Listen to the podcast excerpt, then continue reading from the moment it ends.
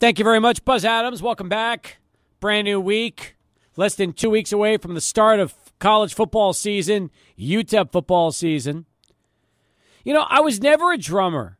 I always wanted to learn to play the drums. I always loved banging on things when I was a kid. And I almost feel like if I was ever a drummer, this would be the coolest thing ever to play. Like, think about it. This is, without a doubt, in my mind, one of the greatest drum solos to start any song ever, period, bar none.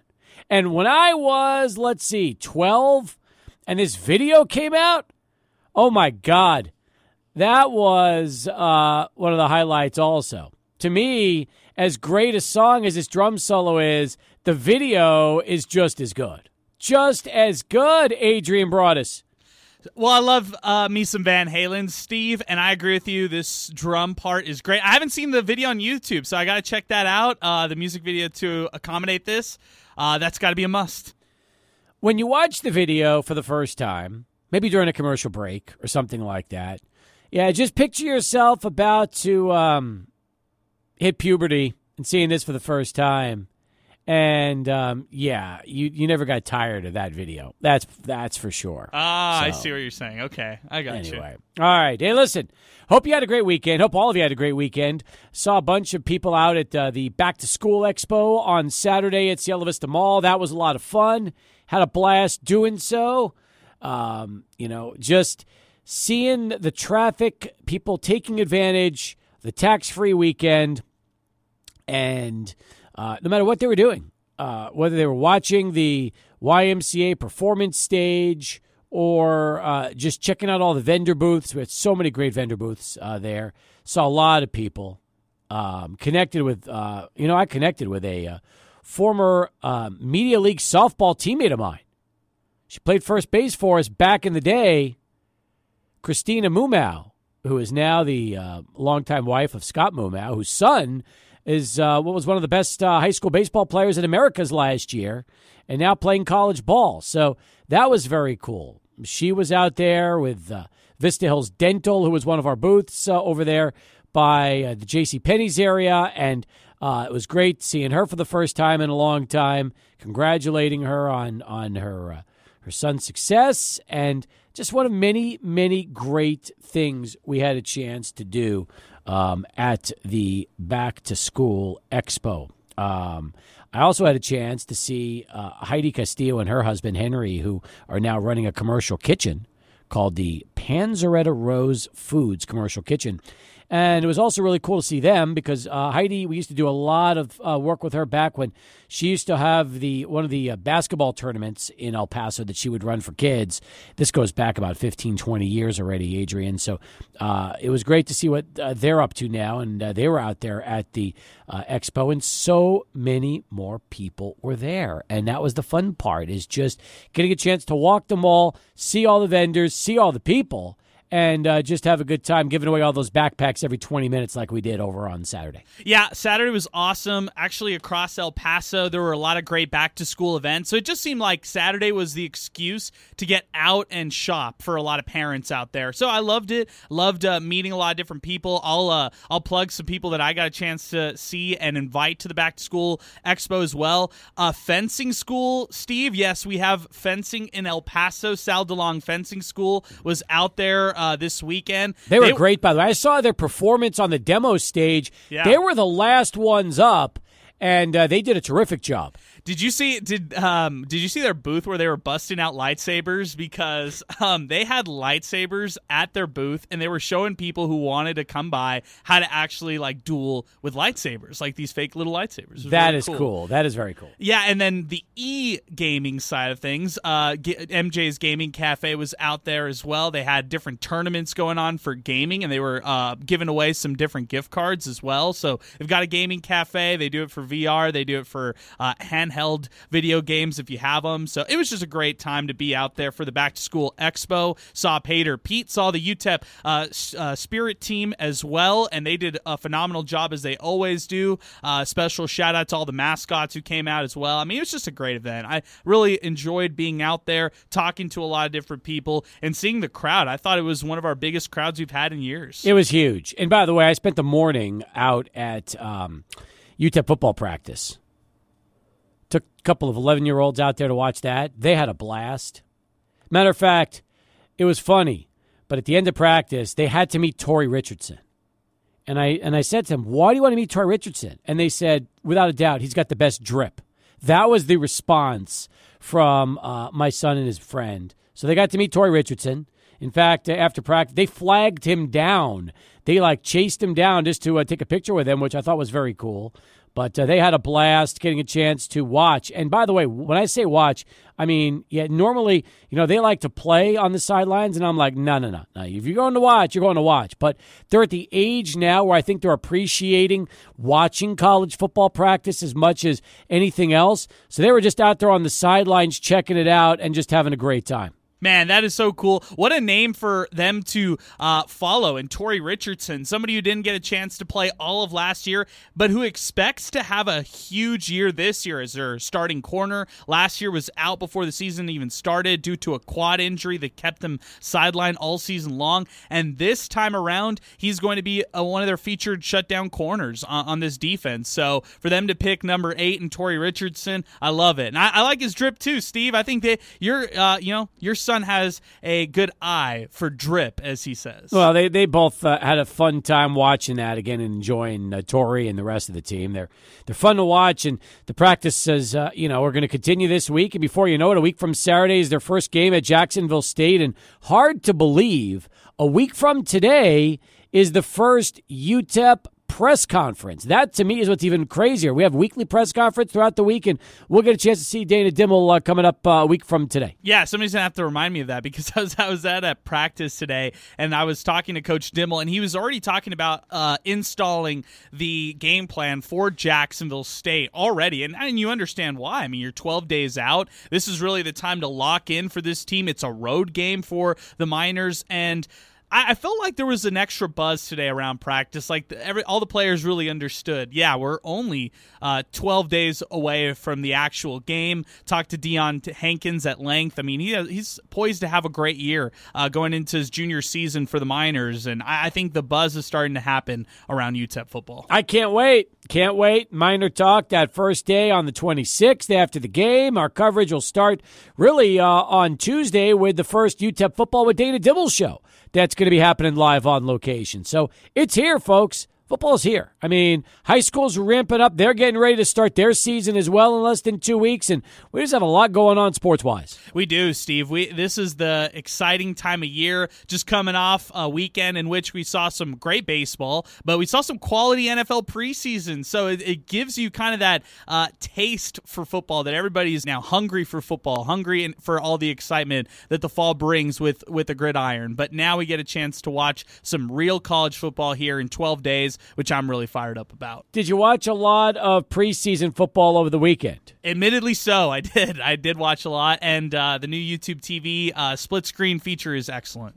Okay, so they're even debuting it for the preseason. They are. They had a split screen for uh, it was the Carolina game on Saturday, and, and you could also watch the Jacksonville uh, Dallas game on Saturday. So they had the split screen going then, um, and it was very good. I mean, it, they just did a good job doing this. Very nice. Oh, by the way, since we're wishing uh, people, we're sending shout outs left and right to start the show. Let me wish also uh, CJ, Chad Middleton's youngest, a very happy eighth birthday. He celebrated over the weekend. So, CJ, congratulations. Happy birthday from your friends here on Sports Talk and 600 ESPN El Paso. It's, it's, it's Shout Out Monday here on the program. Shout out CJ. And hey, by the way, shout out all the people who shouted us out talking about how they were uh, listening to the Miner Talk podcast from over the weekend. Steve, you got a shout out from one of our listeners who really liked a point you made. Uh, we got people who posted their their pictures of them listening to us in the car on Bluetooth and stuff like that. Uh, we put in some good work on that Miner Talk podcast for the season preview. So it was cool that a lot of people ended up listening to it. I just want to reiterate my point on that show that again, when we went through game by game, I was under the assumption that this team stays healthy. That's it. That this team will stay healthy and they will be able to uh, win the majority of their games. And hopefully, um, Buzz Fabiano, correct? Yeah. Or is it Flabiano? Flabiano. Flabiano? Yeah, Flabiano. I hope Buzz is able to establish himself as the uh, field goal kicker that the uh, Miners will need to replace the um, incomparable Gavin Baechle. Me too. He was booming some kicks today. Uh, granted, they were all uh, kickoffs, but he, he really has a leg, Steve. I, it's hard not to uh, see what he has as far as talent wise and to be impressed by it. He's just got to improve on the accuracy. That's something that all the coaches have talked about. Accuracy when it comes to field goal uh, making is the most important thing for Buzz Flabiano. And for him, I would think that anytime UTEP is within 35 yards, no, let, us be real. Anytime they're within uh, 25 to 30 yards, they'll, they'll probably go to him uh, to be their field goal kicker and to get him three points. But beyond that, they might uh, elect to go for it on fourth down more often than not. Well, that's the question: is what do you decide to do after that? Because you gotta, and that that changes the uh, whole landscape of the UTEP offense this year. If uh, you know this team is going to be having to go for it a little bit more and and not be able to settle for field goals within 40 yards or, or less. Because think about this too, okay? Um, you know, they have solidified this roster. They are deep across the board. But the one position they did not go out and get an experienced JUCO or transfer portal player is kicker. And I just hope, I'm prefacing this now on August the 14th, 2023. I just hope that with the veterans this team has and as really much experience as they have across the board, I'm hoping that a young kicker can establish himself and become reliable because it would drive me insane if I knew that because they didn't go out and get themselves somebody that has an experienced leg to kick field goals, that everything else they have, well, it it, it takes them to some to, to a certain point, but ultimately that piece could be what what they lack all season. I hope I'm not sure. You know, I hope. I, now, when I went through the when I went through the podcast, I didn't go with that assumption. I went with the assumption that hey, they'll be fine with the kicking game.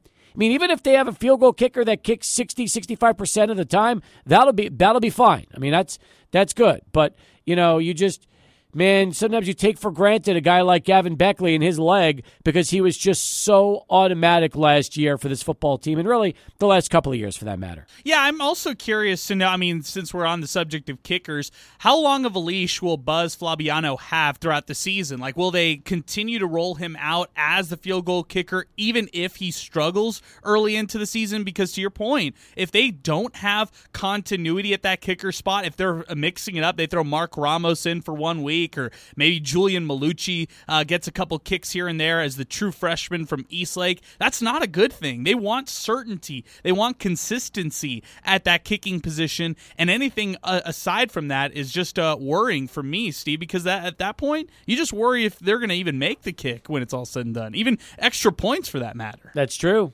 That is true. So, hmm. All right. By the way, I just saw something very interesting on uh, the social platform now known as X. Something that I might have to bring up when we come back, involving one of my favorite past subjects and how I have been linked to an answer for this question. If anybody's listened to this show over the years, you might have a little bit of a clue as to what I'm talking about. We'll do that uh, coming up a little bit later in the show. But hey, we have a great guest to kick things off with us here on the program little Green Bay Packers talk with our very own Green Bay Packer correspondent. Um, and and this is a guy who has just been with us through the thick and the thin of the uh, Aaron Jones and Aaron Rodgers era. Rob Demovsky will join us coming up after Charlie One, who has this traffic update. 20 past the hour as we continue here on Sports Talk. Well, this time of year means only one thing. It means Rob Demovsky covering the Green Bay Packers. Like, there are certain things you know in life you can have death, taxes, and Rob Demovsky. Not necessarily in that order, but nonetheless, Rob, welcome back to the program. How are you? Good, Steve. How are you? I'm doing well, thanks. Appreciate it. Um, you know, it's weird. I just watched the first Hard Knocks um, over the weekend, and when I watched it, I I saw an Aaron Rodgers personality wise that. Let me ask you. I mean, in all the years you covered him, was was that kind of the personality that you were used to, or is it a little? Is it like a rebirth for him out there in New York? Yeah, I got to be honest. I haven't seen it. I was in Cincinnati all last week for um, the joint practices and unfortunately, my hotel did not have HBO, uh, ah. and it's been a little busy since. Although I will say, from everything I've seen, the way he is, uh, you know, his interactions with people out there, and whether, whether it's press conferences or you know whatever, he does seem to be. I hate to use the word best on his best behavior, but he does seem to be, you know, trying to appease most people. Uh, sometimes he can't help himself. Like I did see that um, when it was announced that they were going to be on Hard Knocks, he had to take a shot, uh, thinly veiled shot at them for shoving it down our throats that we had to do Hard Knocks. So uh, I believe that was the only time I feel like he sort of, you know, sort of stepped out of line, so to speak. But look, um, he got what he wanted, right? Like, and when he gets what he wants, you know, it's usually pretty good for a period of time, and you know, we'll see how it goes and, and see how he lasts. But he, how long it lasts. But he is a very engaging person. There's no question about it. Um, he can be uh, he can be really insightful. I I will miss I will miss his press conferences with us on Wednesday. I hate to even call them press conferences because we just stood around his locker and he talked for a half hour. He was always great um, to deal with. Whatever story you were working on, he would offer you a decent quote if you asked a good question. So uh, you know, I think in some ways he gets a bad rap, and in some ways, um, some of it is sort of um, he's sort of brought it on himself too. Well, I'm not going to lie to you. He's the star of this show, and for somebody well, sure, you know, yeah. who said that they shoved it down his throat, he was he seemed to be just fine with it. In fact, uh, Liev Schreiber, who is the longtime yeah. uh, narrator of uh, Hard Knocks, I had no idea what a fan Aaron Rodgers was of him. He kept referring to him as the voice of God. Yeah. And when he when he had a chance to meet him, it was like Aaron Rodgers was just this little kid being around him. It was pretty cool. The one thing you, that you got to remember is that the team and or the player has final say over the content. So if there was something in there that HBO wanted to show and that they didn't, that was that would have been cut out. That's true. And they never filmed the Packers all the years he was uh, he was quarterback, huh? No, the Packers were always against it, um, and still are, to be honest with you. And if they don't make the playoffs this year, they could be subject to it. I think the rules now say if you don't make the playoffs two years in a row, you you can't say no to it. Um, I, I think the, I think the only way to say no to it now is if you have a new coach or you don't make the playoffs two years in a row. So if they, if they don't make it, they might be forced to do hard knocks. And look, Mike McCarthy uh, was always very much a let's keep things in house that should be in house. And I think Matt LaFleur is the same way. Well, listen, the new face of the franchise is now Jordan Love. You tell me, from what you had a chance to see uh, against the Bengals, what kind of a grade would you put on Love for his first performance? Yeah, I thought it was pretty decent. I would say, you know, B plus or B minus, um, you know, maybe C plus, but a little bit better than average. He only played two series.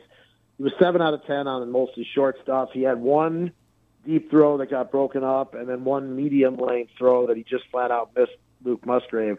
I will say this: uh, he was really good in the Bengals practice, the joint practice, a couple days before the game, and he was really good in the next practice when they got home. They practiced on I guess it was yesterday. He was really good. So I would say early in camp, I I thought, boy, there's probably should be some concerns about him. And I would say as it's gone on, um, there's less and less of those. Not saying that he's a finished product or he's definitely a playoff quarterback or anything, but I have seen significant strides uh, from him as we've gone on here. And look, we're still what only halfway through camp. There's two more exhibition games. Uh, you know, and what are we about? Uh, almost a month still from the start of the season. So uh, I, I'm going to reserve judgment a little bit. Rob, we also read the sto- the side story from this past weekend from the NFL preseason opener for the Packers about Emmanuel Wilson, and it, it yeah. did involve Aaron Jones, who offered a bit of sympathy yep. to him. Uh, he, Eman- if if those of our listeners who don't know, Emmanuel Wilson's father passed away, uh, you know, a while back, and Aaron Jones gave him some words of encouragement. And uh, you know, an undrafted free agent out of Fort Valley State, Emmanuel Wilson, had quite the day on Saturday.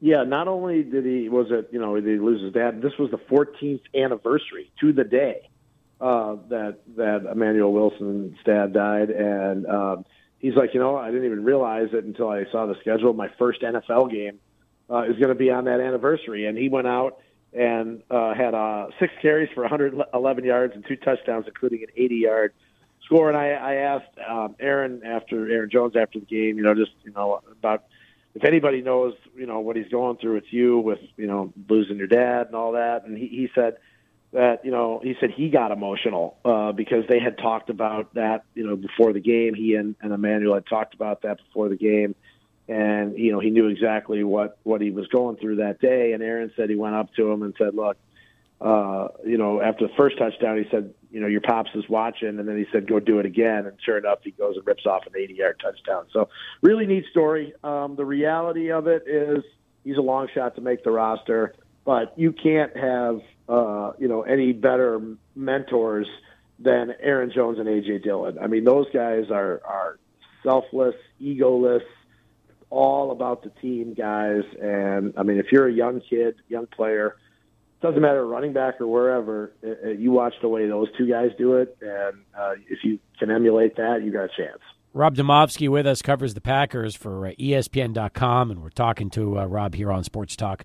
Speaking of Aaron, he caught the first pass for seven yards, and that was his night. Basically, just decided after that first catch it yeah. pretty much be it. And it was the AJ Dillon show after that. But watching the way Love completes that short ball, and and with his athleticism, being able to move around, kind of makes me feel like um, Aaron could have an even larger role in the passing offense this year, especially if Love doesn't have that same kind of touch on the deep ball the way uh, the way his predecessor did.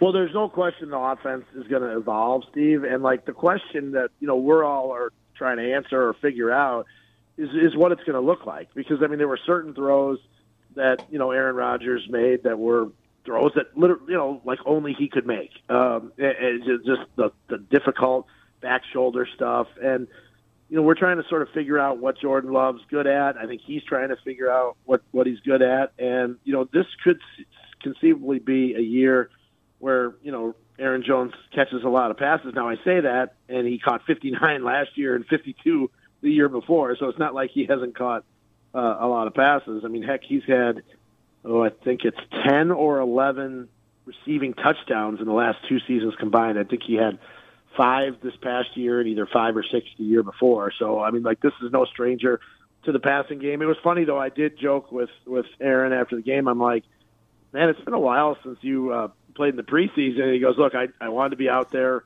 with Jordan, um, you know, at least at the start. I think he only played that one play, but – I'm pretty sure it has been four years since Aaron Jones played the preseason game. So kind of a cool gesture by his part, just saying, look, the, the offense is going to be out there because they want Jordan to get work, and if the offense is going to be out there, I want to be out there with him at least for a play or two. I wonder if that's going to continue throughout the the preseason, or do you feel almost like as Love gets more and more snaps here uh, in the next couple of weeks, it might be with with some of the uh, some of the second yeah. teamers?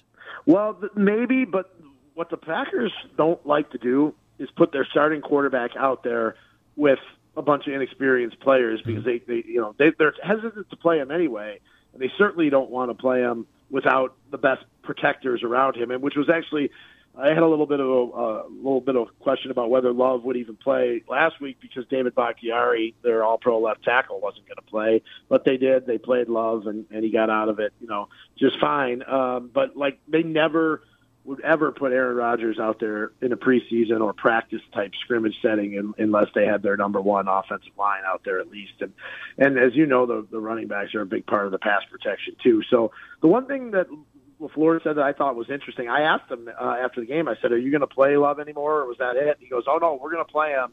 He's like, "But I'm not sure whether it's going to be." in the New England game this coming week or the Seattle game, which is the finale. So that told me that he's probably only going to play in one more preseason game and not both. All right. We're going to have more with Rob as we continue here on Sports Talk. But first, bottom of the hour, let's send it back to Adrian. He's got a Sports Center update for us.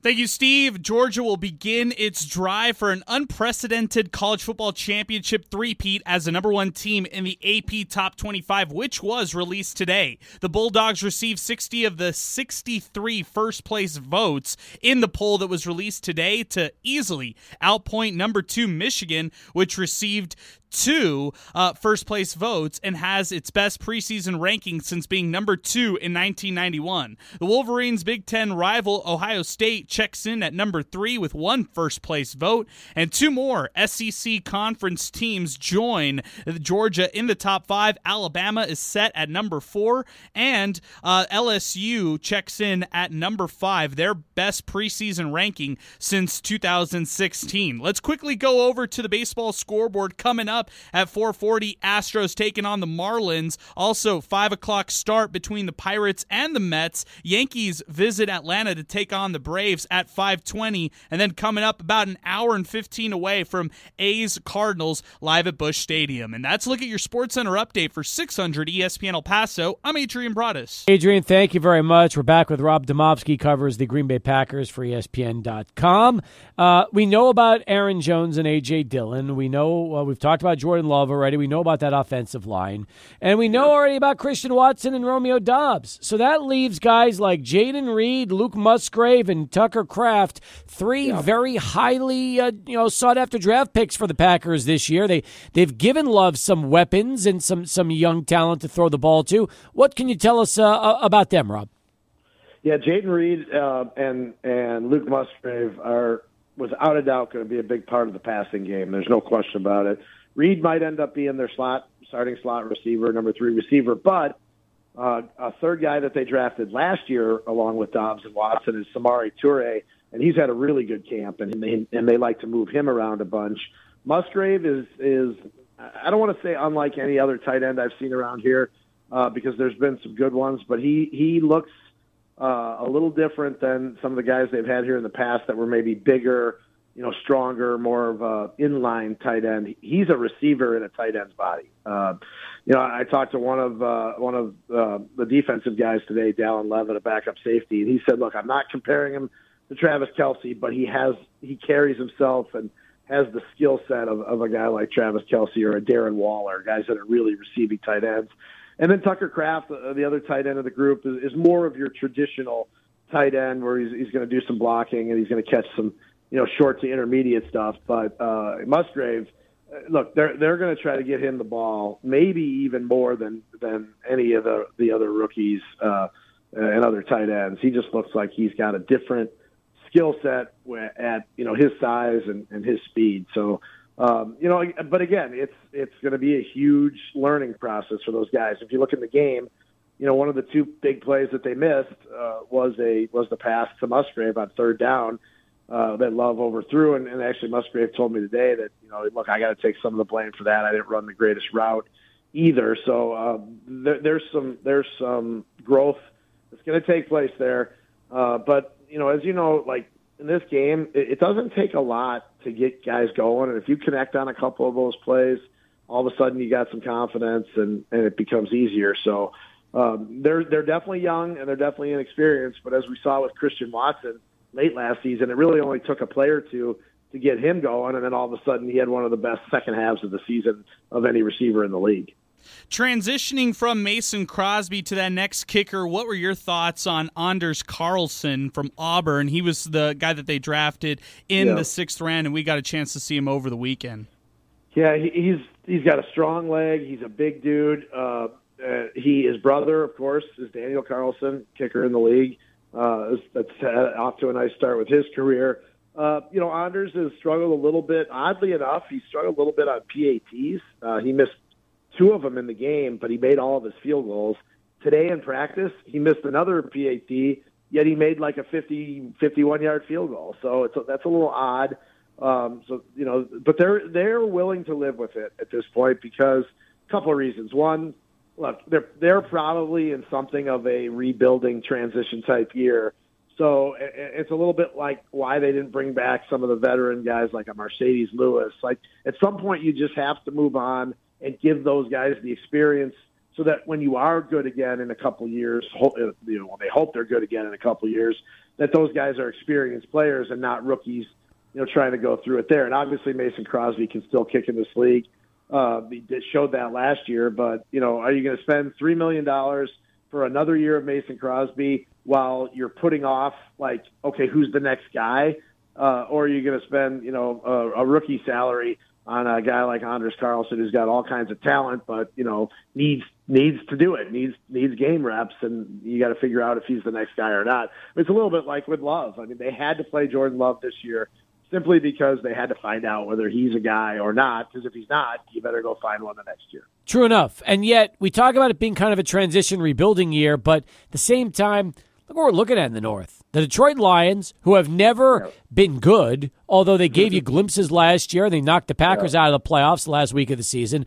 Minnesota's up and down, and Chicago's got a young quarterback yeah. and kind of rebuilding. So even though I'm with you on this being kind of that transition year, yeah. if things go well, Green Bay could easily find themselves sure. right back in the playoff picture. Yeah, yeah. I mean, you know, transition year turns into a, a, a different story if you you win nine, ten games. You know, and, and they had a chance with the mentioned the division and schedule's not overly difficult to start. While they do start on the road, they start against two uh, you know non-playoff teams from last year in Chicago and Atlanta, and then they have the Saints and Lions coming in here. So, I mean, that's a real chance to, to get off to a good start. And look, the thing I don't know, Steve, about Detroit is was last year the start of something, or was that just as good as it's going to get for them? Like, was that their you know their peak and and and that was it, and that was the best they were ever going to be?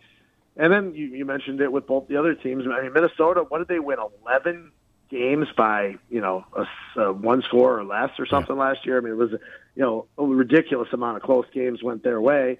And then you know Chicago, they're they're still trying to answer the question and figure out if they have the quarterback or not. So um, you know, again, it is. It, look, you, you could probably go through the whole NFC and say that about every division. Um, I mean, who, who's the who's the second best quarterback in in the NFC behind Jalen Hurts? I mean, uh, there's you know who knows maybe by the end of the year Jordan Love is that guy because there's no you know other than Jalen Hurts and I guess you can maybe say Cousins or Stafford but I mean not like those guys are year in year out you know winners there there's a real chance for a lot of different teams in the NFC. Yeah, I'm with you, and I think that's definitely the case uh, when you talk about you know what could happen. By the way, yeah. uh, you know Aaron Jones with all the talk about running backs being expendable, and you know Zeke signs today yeah. with New England. Dalvin Cook is still out there as a free agent. So is Kareem Hunt. You know, um, Aaron Jones probably was the, one of the smarter plays. He decided he wants to stay in Green Bay. He likes it there. He, he, signed more of a team friendly deal. And I know that running backs want to get as much money as possible, but I look at Aaron and I think, man, he did it the right way.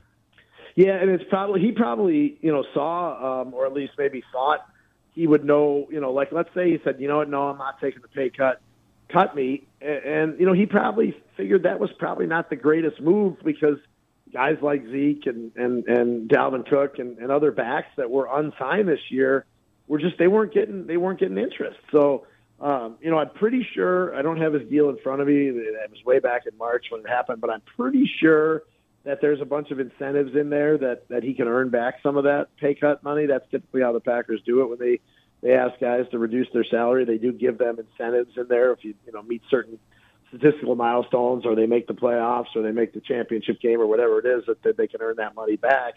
And and I think Aaron was was smart enough to see you know what the landscape is like. And the other thing too is, I mean, he, he knows this offense. He knows how productive he can be in it. And you go somewhere else, and all of a sudden maybe it's not such a great fit, even though the money maybe even if the money was better, maybe it's not a great fit. That's true. At the same time, I guess he's what going into his uh, seventh season right seventh now. Year. Yeah, and and, and, and in your mind, how far is he away from being in the same group as a Jim Taylor or an Ahman Green and a Paul Hornung, yeah. being something like one of the best uh, ever to play that position as a Packer? Yeah, I mean, I think he's in the conversation for sure. Statistically, I, I don't remember exactly where he is. Ahman Green is the career uh, franchise rushing leader. He broke Jim Taylor's record. Now, you know, Jim Taylor did it in mostly what 14 game seasons. Ahman Green did it 16. You know, Aaron's got the 17th game. Um, you know, the one thing that I think could could sort of separate him from at least from you know some of the more recent backs. I mean, uh, Ryan Taylor or Ryan Grant, excuse me, is, is you know he had a shorter t- career, but was definitely a very good back here for quite a while. Dorsey Levens the same way.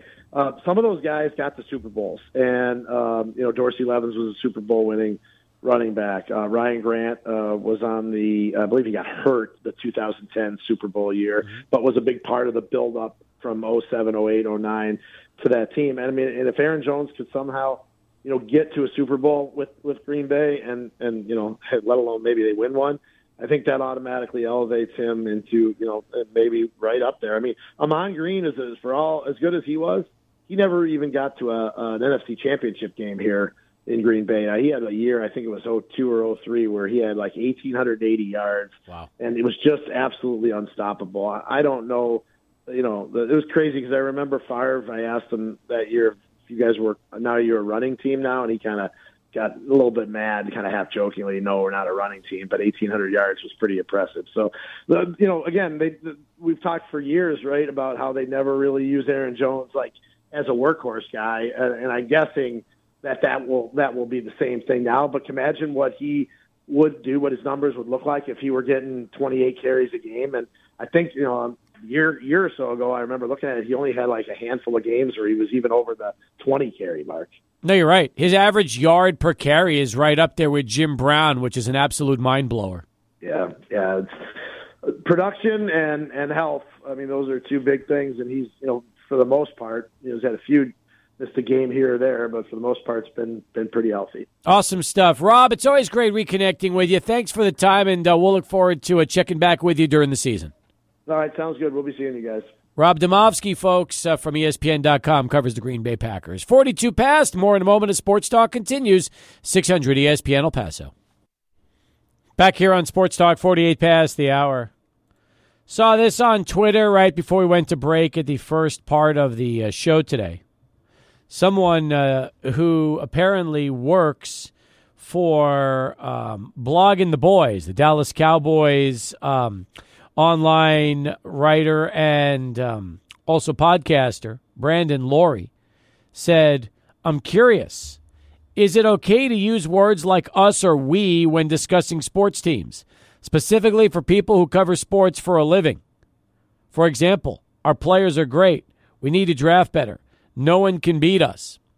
Well, when he put that uh, tweet in, Jess Nevarez responded by saying, I will always remember Steve calling me out the first time I did a radio hit with him and telling me not to since I don't play on the team.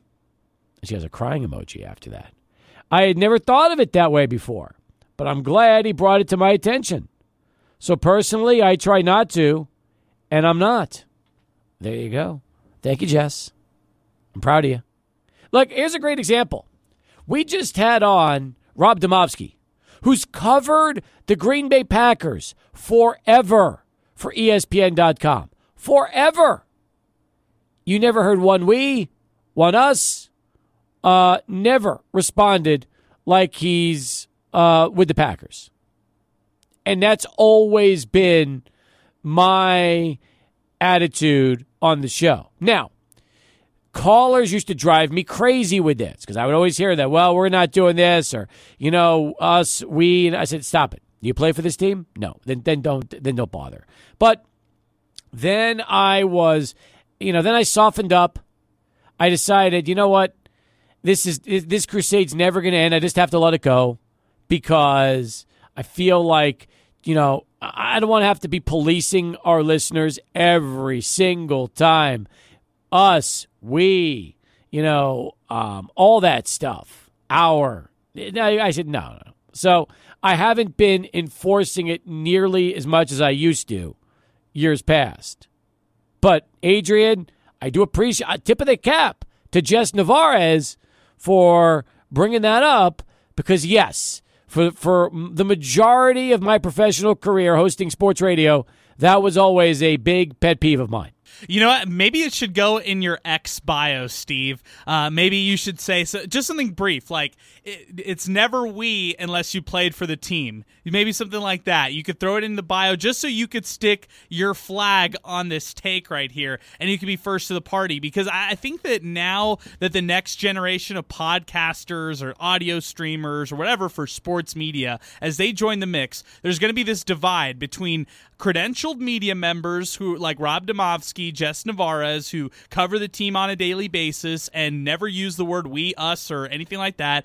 There'll be the other side of it who speaks to the fans like West Coast Cowboy, you know, mm-hmm. and they will use we, they will use us, and they will continue to do stuff like that but both uh, both sides will still get e- equal attention from fans just based on where we're at here in sports media. So maybe you should stick your flag in the anti we take so that you could just show where you're at. How many wees did I drop during that Miner Talk podcast previewing zero. the UTEP football zero, team? Zero, I mean, that's just not something. I'm a Jet fan. You don't hear me say we. Well, yeah, you know, I like to say they suck, but I don't usually say we suck. I just keep it as they suck. Um, same thing with the Mets. All my teams, they, them, they're terrible. They're awful. But listen, um, I was a journalism major, broadcast journalism. I was taught the do's and don'ts. I grew up in this business. You know, I, I, I was I was here when John Teicher was still here. I don't think I ever hear John with a lot of we. And by the way, John's worked for UTEP for a thousand years. So if John wants to throw the we out there, fine. He's been a, a UTEP paid employee for a long, long time, but he never played for UTEP. But he doesn't usually do that. You don't usually hear that ever out of John's mouth. So I don't know. It's just there's certain ways. Adrian, you said it best. People that host podcasts are not necessarily um, they they don't have that same background of you know the way I did when I was in school of what to do and what not to do and and the the professional way of doing it. And you know, a lot of people now that have very successful podcasts are like fans. I don't consider them credentialed members of the media. They're more like passionate fans who are using the same platform online to reach a, a, a following of people, and and they're very good at what they do. Right, like they're almost Cowboys influencers or an influencer of that team. You know, I was just using Cowboys as an example, but you know, I, I could totally see where you're coming from there. I don't. I mean, I'm a. I would consider myself a media member too, so like I wouldn't throw the wheeze out there for all my teams. If you're a fan of the team and you want to throw out the wheeze, it's not bothering me. So that's that's how I uh, that's how I look at it. And you know, I, I probably won't use it for you. You know, even if I'm out of this business at one point, I probably won't use we at, to talk about my teams. Okay. All right. Well, listen, that's a it's an interesting topic. It was brought up on social. Thank you, Jess, for uh, remembering that, and I appreciate that. And uh, you know, for those of you that uh, still use we, and I haven't I haven't been nearly the we police like I used to be. I've I've almost uh, just I, I, felt it was hopeless. I, that's the truth. That is why I gave up.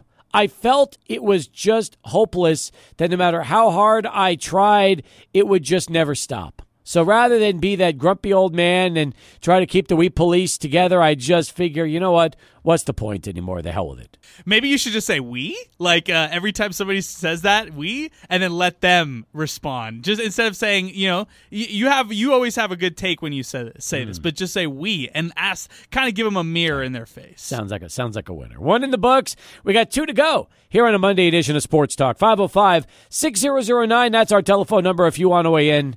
Along with Adrian Broadus, Steve Kaplowitz right here, 600 ESPN El Paso. 505 6009, our telephone number. That gets you into the show. 505 6009 here on Sports Talk. So, the topics to this hour we've talked about uh, Packers football with Rob Demovsky. By the way, Raiders preview with Harry Ruiz coming up in our 5 o'clock hour in about 15 minutes from now. So happy that Harry, who is the uh, Spanish voice of the Vegas Raiders, will join us here on Sports Talk. A man that spent so many years at Channel 26 before he moved on, um, and someone that still considers El Paso home. So Harry Ruiz will be with us here this hour. We'll take uh, your phone calls. We'll check Twitter, uh, or X, I should say, because the platform is now known as X, with some of the posts that are coming in. Yes, I, I know the listener poll said Twitter, but um, they have rebranded themselves, and uh, you know, certain things they they are, are trying to implement and change from before, and I get it. It's like everything else. So we'll uh, we'll check uh, we'll check that as well at 600 ESPN El Paso. In fact. El Paso Visuals Deportes trying to get in on the we discussion, trying to explain why. I mean, by the way, he's, he's he brings very valid points. I disagree with them, but they're very valid. Yeah, they're valid. Sure, makes sense. I mean, listen, um, credentialed member of the sports media, grew up at UTEP Sports. UTEP Sports is has been a passion of mine since I was a kid, but it's they or them or just UTEP. It's just the way it is. I don't even call Coronado we, and I played baseball for them in high school. So I'm an alum who actually played ball for uh, for Coronado. It's not us, we, or you know, it's Coronado baseball team. That's again, that's my background. That was how I learned to get into the business. Simple as that. It's just we were, you know, some of us when we were um, trained members of the media a thousand years ago under the do's and don'ts that that was you know we knew what to do and what not to do you didn't you didn't want to come across sounding like a fan as a member of the media how about that that makes sense you know if a media member says we or us um, or and uses and, and and won't you know will describe their the teams like that then you're just then you're then you're a fan that's it yeah, you're you're not. Uh, you know, it's hard to be impartial. It really is. Um, but anyway, and no, I disagree. I, I, mean, I got my degree from UT Austin. It's, it's Texas, UT. It's what it is. The Longhorns. So, anyway. Plus, they suck is something that I say so often. It just doesn't sound like it just doesn't sound the same when you say we suck. No, no, they suck. It's better that way. So, you know, that's just how it is. Because all my teams lose. Think about it, Adrian. The New York teams. I don't root for the Yankees and the Giants. I root for the Jets and the Mets, and the Knicks and the Rangers, and the Miners. And yeah, I want to see my alma mater do well. But if Texas plays UTEP, I'm rooting for UTEP. So, you know, it's the way it is. What can I tell you? Yeah, uh, where I draw the line is just media members. So anybody who's a media member, you don't say we. Anybody else, who else? They, just me personally, you could say we. It's cool with me. I don't care. Ah, just found out the Jets are signing Dalvin Cook. Wow, there it is, Steve. Bomb. What a yep. what a what a uh, story right there. Yep, there it is. So Dalvin Cook is now a Jet. Good, very good. Man, listen, they're not playing around, and um I don't know if that news is going to break in time for Hard Knocks tomorrow night. Maybe not. It'd be cool if it does and and comes at the very end of the show. I just don't know if they're going to be able to pull that off. I think they might. I mean, uh, they do a great job just throwing in little nuggets here and there. So that might be like the footnote at the end, like, "Hey, breaking news: we're we're have uh, we're signing Dalvin Cook." They might actually give you the behind the scenes of how this deal was worked out uh, for Jet fans. And this deal is a one year deal worth up to eight point six million dollars. Isn't it interesting, Steve, that on the heels of the Ezekiel Elliott signing, which by the way could be up to $6 million with incentives. We find the news today that Dalvin Cook has signed with the Jets. I know. That is true. That is true. So who's left? Uh, Kareem Hunt? That's it. That is pretty much it, right? Yeah, there's some other. I mean, Leonard Fournette's out there too. There's a lot of other free agent. I mean, not even just the running back position. There's some uh, lingering veteran running backs out there who aren't your traditional starters or maybe even number one options, but they are quality players who are still out there who need to be signed in free agency. One year, up to eight point six million dollars for the Jets. Terrific. One year. That is. Hey, you know what he is? He's an insurance policy. Now you know that if Breece Hall is not ready to go, you've got the best running back, one of the best running backs in the game, able to do it. And you know what else I like? It says the Jets, because now you don't have to rush Breece Hall back. That's the best news. You are coming back from a major leg injury. Look how long it took Saquon Barkley to come back. The Jets don't have that kind of patience. They want to win now. That's why they brought uh, Dalvin Cook back. You know what? Good for them. You don't blame them whatsoever for doing this. You don't blame the contract. It's so, I mean, come on. Uh, Tony Pollard signed the franchise tag for just over $10 million. Same with uh, Saquon Barkley, just over 10 million. So you're getting Dalvin Cook, a top five running back in the NFL right now, under $10 million for a one year deal. That's uh, outstanding for the Jets. It is. For Dalvin Cook, I mean, it, it does mean a future uh, that is uncertain, but still, if you have a great season with the Jets this year, you parlay it to a bigger deal next year, either to stay with the team or to get more money elsewhere. I don't even know if he's going to have the. You know, the Jets could use Dalvin Cook and um, when he's healthy, Breece Hall, the same way the Packers use Aaron Jones and A.J. Dillon. Why run one guy into the ground when you can run an effective timeshare and try to keep both fresh and healthy for the season. Yeah, they could also be like Dalvin Cook and uh, Alexander Mattison last year. They they had a, a real nice shared um, you know group of running backs uh, last year in Minnesota, and so they just pretty much need to duplicate what they did in Minnesota in New York with the Jets, and that also it takes a lot off the shoulders of Aaron Rodgers, and and he does not need to be outstanding every single game. They can rely on their run game. They can.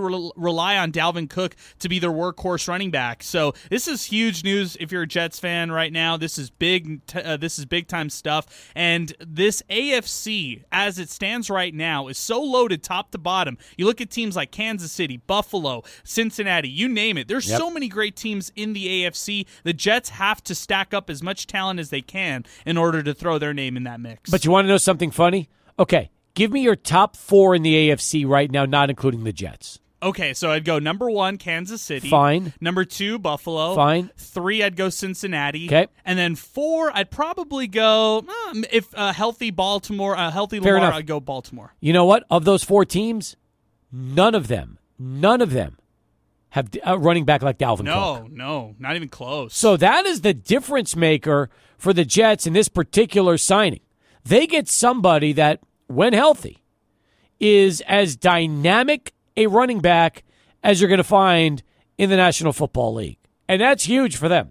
And you know what it also does? I'm telling you, this takes all the pressure off of Breece Hall because now he doesn't have to come back 100% as soon as possible.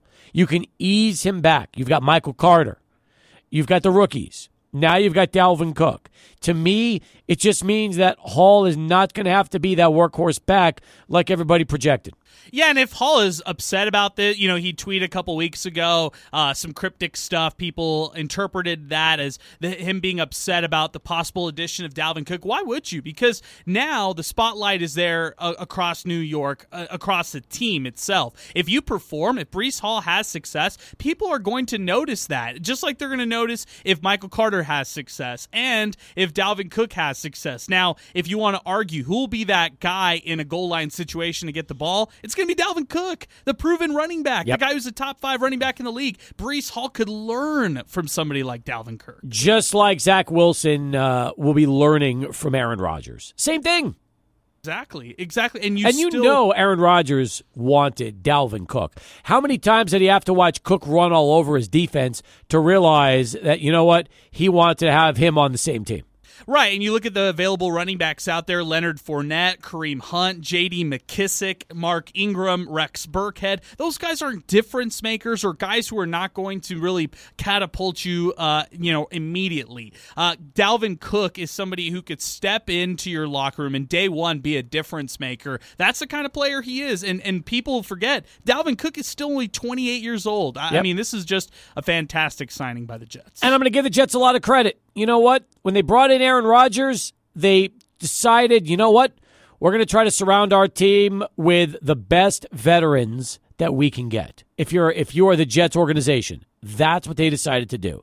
Figured let's go ahead and stack the deck. And the Jets did just that. That is how they put this thing together. Give them credit. I mean, they brought in veteran galore on all sides of the ball to surround number 8. And now Dalvin Cook is the last piece. I hope during the season before the trading deadline, they could find a way to get uh, Davante Adams from the Raiders. That would be ideal. But you want to know something?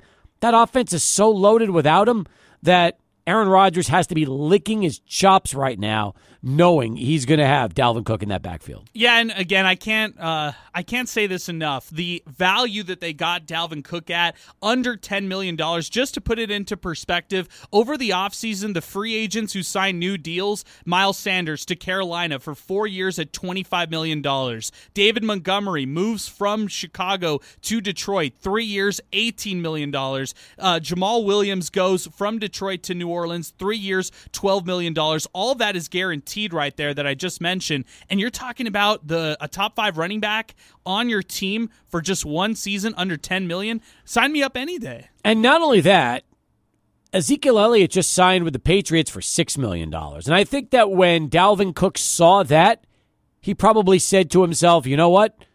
I'm going to do the same thing, take a little more money, go with the Jets, and now you've got Dalvin Cook and Zeke on the same in the same division. That's just going to be a, a blast. The biggest losers today, by far, the Buffalo Bills, because as good as they are, they still lack that dynamic running game, and they could have had Dalvin Cook if they wanted him, and they passed. And now you wonder how much that could come back to hurt them during the season, as good as Josh Allen in that passing game is. Yeah, the caveat on all of that is they have his brother as their starting running back, James Cook. Yep. So he's going to be uh, their starting running back this season going into Buffalo. It would have been, I mean, what a story that would have been if they had Dalvin Cook, James Cook on the same in the same running back group, and to see what they could have actually produced in Buffalo. And to and to your point, what they are doing right there is they'll say, hey, instead of adding that standout running back, we'll allow uh, Josh Allen to continue running the ball. And when you allow Josh Allen to continue running the ball like he does,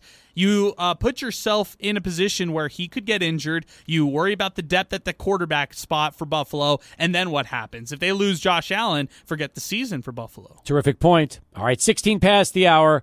Raider Nation, get ready. Coming up next, Harry Ruiz will preview what to expect from the Vegas Raiders this year. All that and more after Charlie 1 and a traffic update.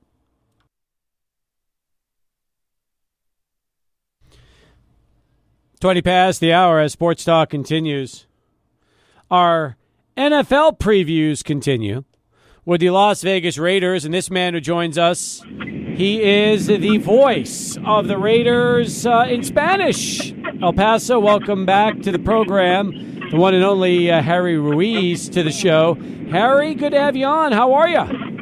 Doing fantastic, Steve. Coming off of a, a long day at Allegiant Stadium yesterday, but a fun game. Uh, it's only preseason, but I prefer watching my team win than lose. So that's a good win for the Raiders last night. Yeah, that's always nice. And I'll tell you something else. Um, you know, they were impressive 34 to 7 over the rival uh, 49ers. I know it's only exhibition play. I get that. But Trey Lance did play for San Francisco, and uh, Aidan O'Connell looked very good, didn't he? Absolutely. Jimmy Garoppolo and Brian Hoyer, they got their work in during the joint practices that were held in Henderson out here in the Las Vegas Valley on Thursday and Friday. So uh, Josh McDaniels didn't feel the need to have them out on the field and just allow the rookie fourth rounder to soak it all in, soak in the experience of a game day, how it is in the NFL, get the pressure from the opposing players, and he looked composed on the field. He looked accurate. He looked as a player with poise out there. And at the moment, the number two on the depth chart at the quarterback position is Brian Hoyer because of his knowledge in the Josh McDaniel system. But Aidan O'Connell, they love they love him, and he definitely showed out yesterday here in, in Las Vegas. Yes, he did, and that was uh, part of the you know the the impressive uh, performance in that uh, in that second half. And by the way, if you're a Vegas fan, I guess you got to be happy because they uh, did a little bit every single quarter and uh, and made it work. Was um, O'Connell the your biggest takeaway from this game? Was he the one that impressed you the most? No, it's actually the defense. The Raiders' defense had four quarters, all in the first half, two in the first drive. That was a three and out. They actually, the first three drives for the Niners were three and outs. In this game, they generated two turnovers, a forced fumble recovery, and also an interception.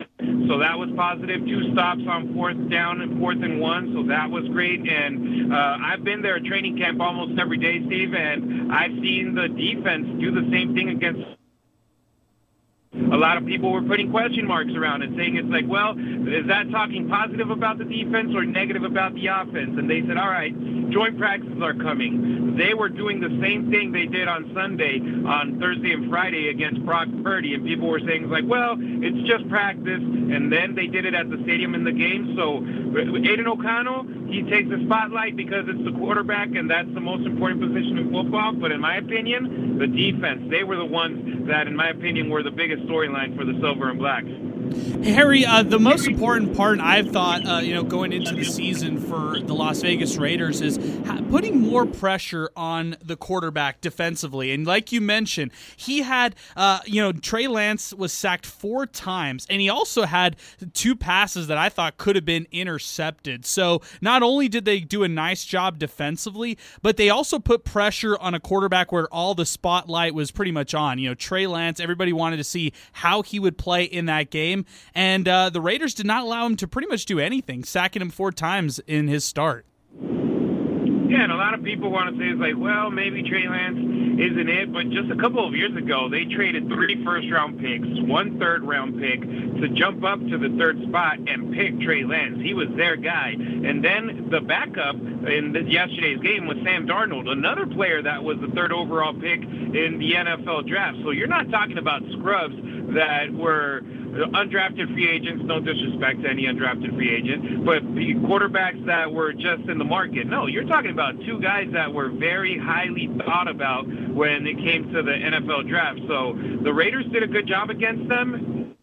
Back to the same thing, the pressure, that's a big point. And the Raiders, they have one of the best players in the NFL, in my opinion, in Maxx Crosby, and he just needs help.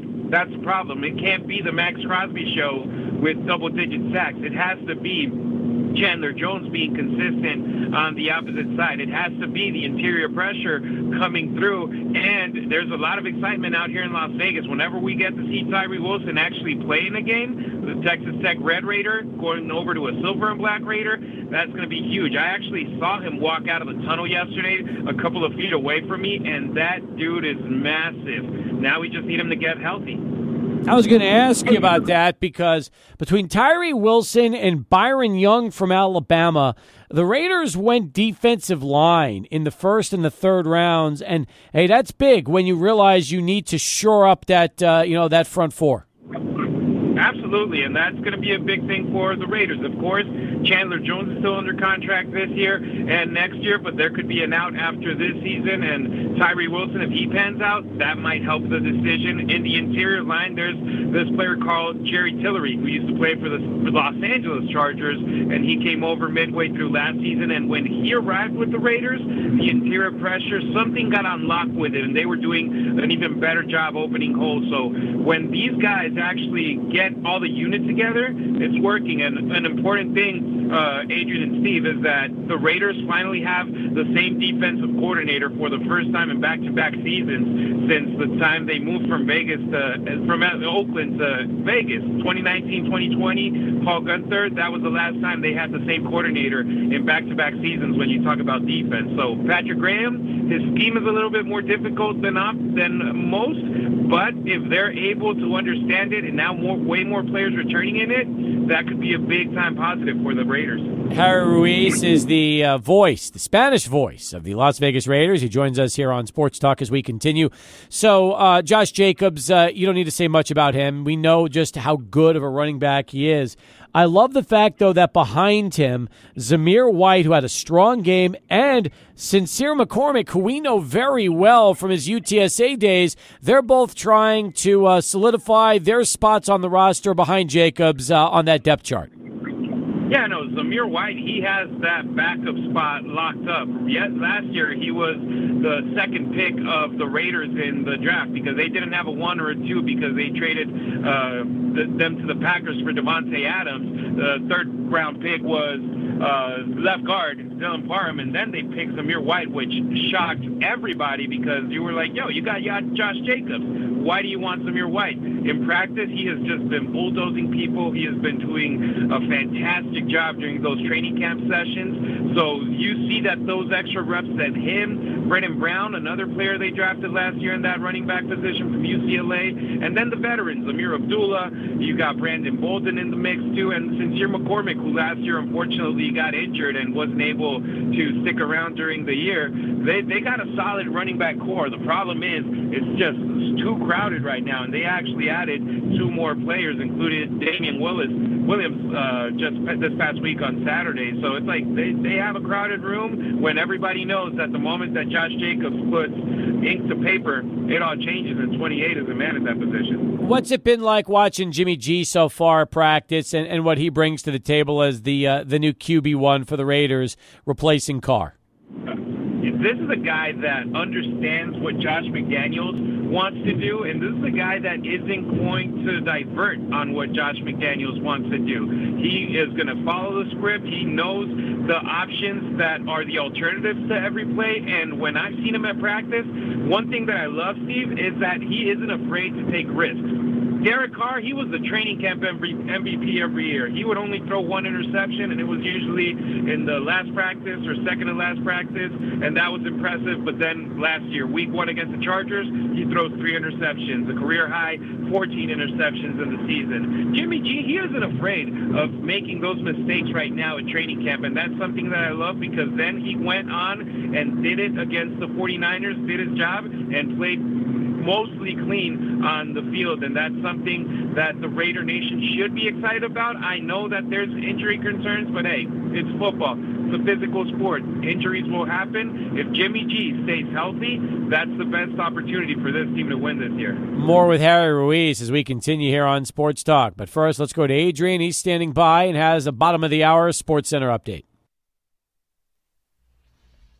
much. Uh, again, folks, a longtime uh, El Paso television sportscaster with Channel 26, who's now the Spanish voice of the Las Vegas Raiders, Harry Ruiz, uh, joining us uh, from Vegas to give us uh, his thoughts on the team as uh, they get ready for their second game of the preseason, which will be coming up on Saturday when they take on the Rams. And then they have the Cowboys on the road, both of those games on the road, before opening up uh, in Denver and in Buffalo. By the way, what a tough start to the season for the Raiders. We're going to find a lot about this team, aren't we, right out of the chute, where they've got to play three of their first four on the road, including Broncos, Bills, Chargers on the road, and then you got the Steelers at home. Man, that is a brutal schedule coming out of the gate. Yeah, the Raider Nation, we always say the NFL, they always have something against us when it comes to the schedule. But hey, you got to play it the way it comes, and it's tough. I honestly thought that they were going to have some heavy uh, home games early in the season because it's one of those years where you play nine regular season home games for the Raiders. And then I look at the schedule and I was like, wait, we have the first preseason game is in Las Vegas, and then the next game here in Las Vegas isn't until six weeks after that. I thought it was crazy, but that means that the back end is loaded with home games for the Raiders, so they just got to hang in there in those tough uh, first four games with a lot of people saying that two wins are going to be positive for them if they're able to pull it off. So let's see how the Raiders do in that tough start. Plus, the division is brutal. I mean, you look at what you're going up against, uh, it is absolutely stacked. You got the defending Super Bowl champion, the Chiefs, the Chargers we know about and uh, how they've played, and then Broncos rebuilding. It's it is going to be an absolute slugfest, isn't it? I mean, the AFC West is always super competitive. There's always huge rivalries between this, these teams, but the Broncos have never beat the Las Vegas Raiders. They're 6 and 0 since relocating to Vegas against Denver. The Chargers and the Raiders always seem to split their series, including the game a couple of years ago played here in Las Vegas, Week 18, with the Raiders winning with the final field goal to advance to the playoffs and eliminate Justin Herbert and the Chargers. So it's always competitive. The secret and the big thing is beating the Chiefs. Last time the Raiders did it was in 2020 during the pandemic season, and it happened in Kansas City. So how are you going to be able to beat Patrick Mahomes and the Chiefs? Travis Kelce has the Raiders' numbers. I spoke with him out here in Las Vegas a couple of years ago in the Pro Bowl, and he told me, "I love playing the Raiders, man. It always makes does me good." So I hope the Raiders can figure that out with this new linebacker core that they have to slow down the best tight end in the league when they face them. Speaking of the best tight end in the in the league, Harry, uh, the best wide receiver uh, is arguably uh, Davante Adams, who actually uh, limped off at practice over the weekend, Friday, against the 49ers. Did you get a chance to see this right here? And what is his status looking like for this week? Oh, absolutely. I was right there. I had my binoculars. So, media access when it comes to Raiders is a little bit limited. Josh McDaniels loves being secretive. He knows the Bill Belichick way of doing things. So, uh, can you imagine? They got three fields. We're at the end of one. They're in the middle field, and they got players that are 6'9", 300 pounds standing on the sidelines, so you can't see much. So I get a little bit as high as possible in the stands with my binoculars, and I saw that play exactly how it ended up uh, evolving. And I saw the moment. I saw it was a big hit, but a, a clean hit, a legal hit. And um, Davante Adams limped off the field a little bit. He was getting checked out by first three trainers, and then it ended up being one uh, right below his knee. He was getting it checked, and at the end, he walked by himself back to the locker room. So that was a big indication that it wasn't anything that was major because just the week prior to that, quarterback Brandon Faison, he needed the cart to be able to be taken over to the trainer's room. Davante Adams, he walked it off. Did he have a limp? Yes, not a strong one, but a limp at the end and at the end of the day. And uh, Sean Reed, a great reporter from from the Athletic, he immediately posted on social media about a source close with the team that he knows that said that it wasn't anything that is going to be major. So we, I'm actually on my way right now to Los Angeles, and I'll be there at uh, joint practices with the Rams on Wednesday, and uh, I'll definitely be posting about if Davante is available or not for those practices, which are more important than the than the games for this training staff, this coaching staff, and a lot of coaching staffs in the NFL. They prefer having their ones those days that they have that controlled uh, session instead of those preseason games where anything can happen. With another receiver on the Raiders as well, Hunter Renfrow, coming off a Pro Bowl type of season that he had, how does he look to translate that into this year? Because I know that there were a lot of rumors over the offseason swirling. Could Hunter Renfrow be traded? It is is his value high right now for him to be dealt away from the team? It just seems like he wants to lock in and, and uh, stay with this group uh, since, you know, he's obviously wearing a Raiders uniform right now. Yeah, no, he had a Pro Bowl year in 2021 where he was fantastic. He took advantage of pretty much being the number one wide receiver on the on the field for a lot of those games with Derek Carr in that great season where the team made it to the playoffs and lost to the Cincinnati Bengals. But last year, unfortunately, injuries were a big part of his years, in, in, his year, including uh, week two against the Cardinals. He was the player that fumbled the football where the Cardinals recovered the ball and ended up scoring the game-winning touchdown on defense in overtime in week two. And he had a concussion in that hit, and he wasn't the same the rest of the year. He had an other other injuries that put him on the IR. So last year was a down year for Hunter Renfrow, but the coaching staff, you go back to what they did in New England when they had multiple slot receivers like Danny Amendola, Wes Welker, uh, Julian Edelman, and how they were able to play with multiple slot receivers on the field. That's what they're trying to do this year. They got uh, Tre Tucker, a player that they drafted out of the University of Cincinnati. They got Jakobi Meyers, who they signed over from the New England Patriots, and Hunter Renfrow. And they've been playing around with two of them on the field at the same time, three of them on the field at the same time, and figuring out the best way to use them on the field. And at practice, they have all of the three of them have looked in fantastic fashion. So the Raiders, I don't think they plan on trading him. Why? Because you look at the way his contract is structured, it wouldn't make sense at this moment. So they just got have to figure out the way to make him play the best with the rest of the, the pieces that they have on the puzzle on the field. We continue right now with uh, the uh, Spanish voice of the Raiders. Uh, that is Harry Ruiz uh, here on Sports Talk. Harry, give me an X factor on offense and an X factor on defense in order for the Raiders to have a successful season in 2023. So X factor on offense, I'm gonna go.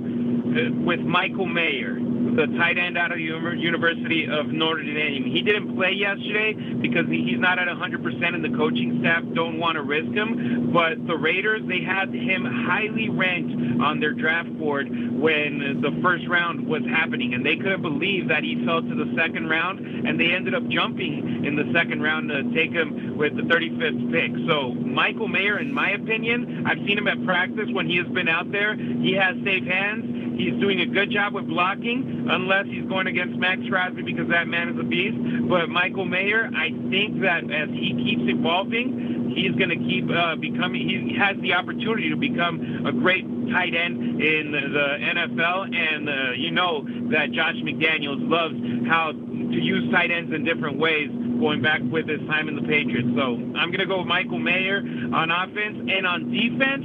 If I go with an X factor, I'm going to go with rookie, with Jakorian Bennett. So two, two rookies with uh, X factors. Jakorian Bennett on defense, Michael Mayer on offense. Keep your eye on number 29 for the Raiders. That kid is lightning fast. 4.340 uh, in the NFL Combine. He looks fantastic on the field, and right now, if you ask me, Steve, who the starting quarterbacks for the Raiders are, on one side they're going to have Marcus Peters, and on the other side they might have Jakorian Bennett with Nate Hobbs in the slot. So that kid, Jakorian Bennett, if he is able to pan out, the Raiders will have a cornerback that can be more than solid the next four years. Love it. Harry, uh, we're going to be uh, heading our way up to your neck of the woods uh, beginning of next year and uh, broadcasting uh, the show live from Radio Row the week of the Super Bowl. So we will definitely have to hook up with you uh, when we get into Vegas.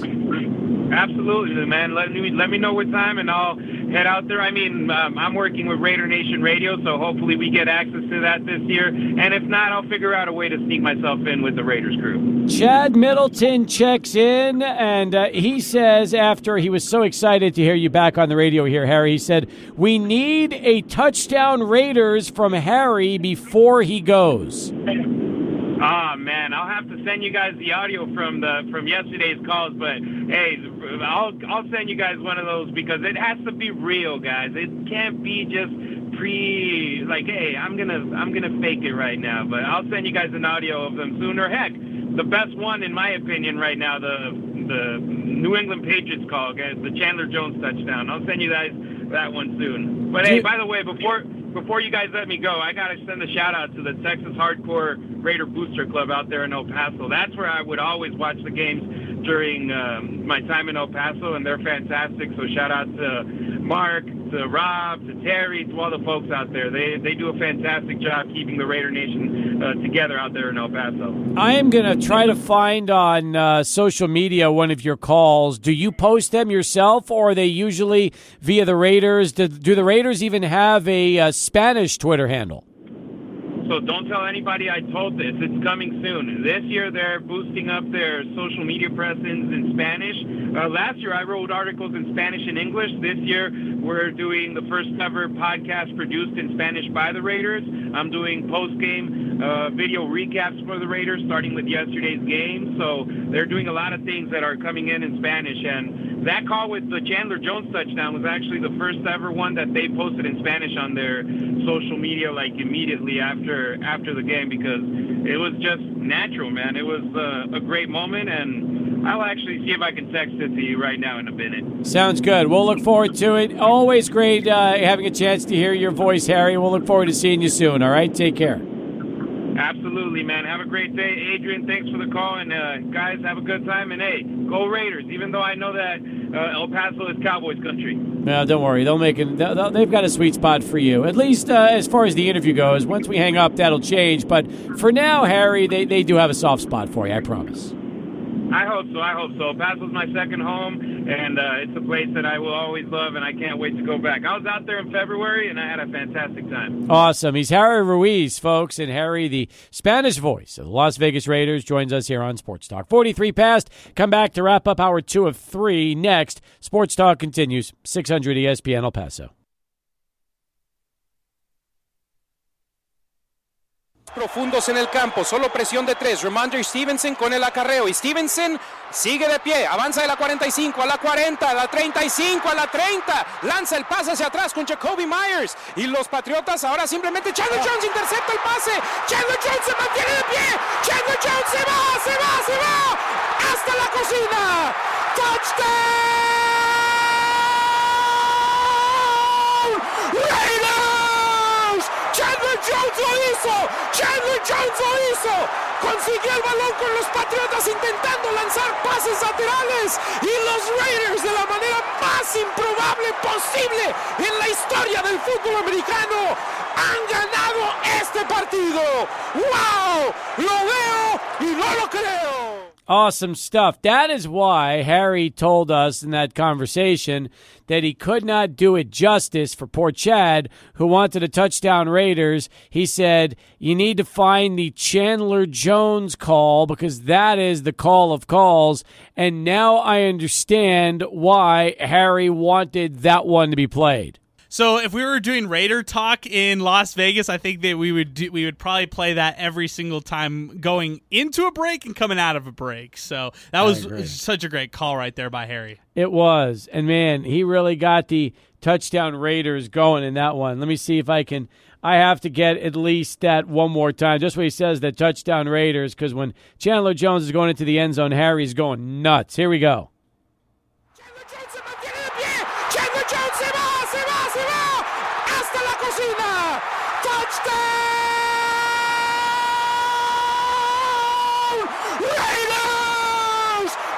That is like a lifetime's worth of excitement in one call right there. Don't you think? That's for all the Raider fans that have wanted to get excited on something like improbable like that. That's how you do it. Yeah, when you see a once in a lifetime play, and we probably won't ever see a play like that where Jakobi Meyers is trying to fling, uh, you know, a pitch all the way back to Stevenson that's obviously not going to go there. You know, mm-hmm. no one's going to be doing laterals like that after watching a game uh, finish that way. And to also cap off a game that way, Steve, to be kind of a walk off in a sense, uh, that was a, an exceptional call. It was and understand also that it is probably the worst end of game decision in the history of professional football. Like, you could try and find something that's on that level, but that's about, that's like with the Pisarcik fumble years ago when the Giants lost to the Eagles. That was along that same line. I mean, that was an improbable one, too. Um, Merrill Reese called that one in 1979, and, I, and we're trying to get Merrill on the show this year because he's still working Eagles games. He's around forever, but that was still, to me, one of the. Uh, that's you know when you when you try and um and, and you know snap a ball and fumble the snap instead of just falling on it, and then you give up a touchdown. Uh, that's pretty bad too. So you know, hey all credit to Chandler Jones with one of the craziest plays I've ever seen. Yeah, isn't the irony behind all of this is they're coached by one of the best coaches in NFL history and Bill Belichick, and they still did that kind of decision to finish out a game in the New England Patriots. Yep. Just a, what a wild finish, but great call. How about Zack Martin getting his rework deal? Uh, let's talk about that for a minute and what that does for the Cowboys because he gets two years, $18 million, fully guaranteed money. You know, he was scheduled to make thirteen and a half million this year, fourteen million in base salary and a roster bonus next year. So now he is uh, he's got his deal. Um, you know, uh, eighteen million each of these next two years. What thirty six million versus what would have been uh, twenty seven and a half. So Cowboy fans are happy. You needed to have Zach Wilson locked up, but just a two year deal. That's all he's getting. Yeah, for Martin, he's also somebody who's been an all pro six different times. I, I feel like that he's on the path to be a Hall of Famer. On paper, he is on path to be to go to Canton one day, and that's who Zack Martin has been uh, his entire career. Always consistent, year in year out. You look at the guard market right now. Quenton Nelson uh, is atop the leaderboard, twenty and a half million dollars, where that he he has along with Falcons guard uh, Chris Lindstrom. So this puts him on par with those kinds of guys. No, you're right. Two hours down, one to go as we continue here on Sports Talk. We'll do a little high school football this hour with uh, none other than Beau Bagley and Jesse Tovar. They're going to join us coming up a little bit later in the show as we continue right here, 600 ESPN El Paso.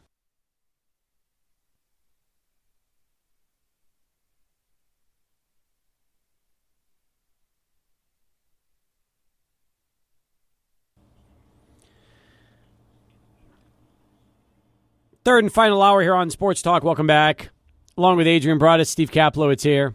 Phone number 915 505 6009. That's one way to get through to the show. You can also tweet us at 600 ESPN El Paso. That is at 600 ESPN El Paso. Anything you want to tweet, now's the time to do it. And while you're at it, you can also uh, contact us on our mobile app powered by First American Bank. Those are the three ways to get right on in and through to the program. All right, let me uh, check what's uh, happening uh, on uh, Twitter right now to begin our third and final hour. Esteban tweets the show Steve, clearly you were directed to refer to Twitter as X and you caved. What a woos from Esteban. First off, it's a wuss, not a woos. It's a wuss. It's Twitter, not Tweeter. As far as X goes, listen, I still find it weird saying that we're on X because I feel that's just, you know, again, as I've said before, I feel like we're all on ecstasy, which we're not.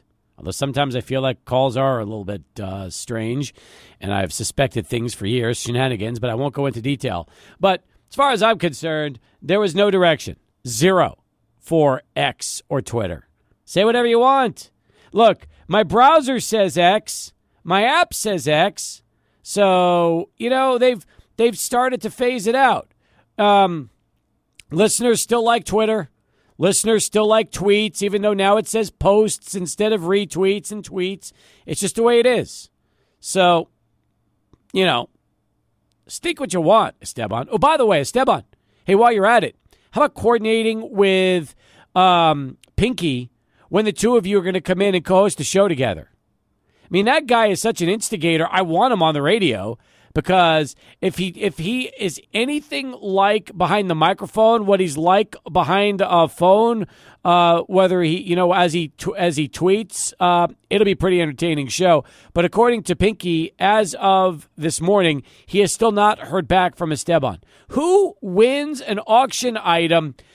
wants to pawn it off on somebody and then ghosts him when he wants to have the two of them together to do a show.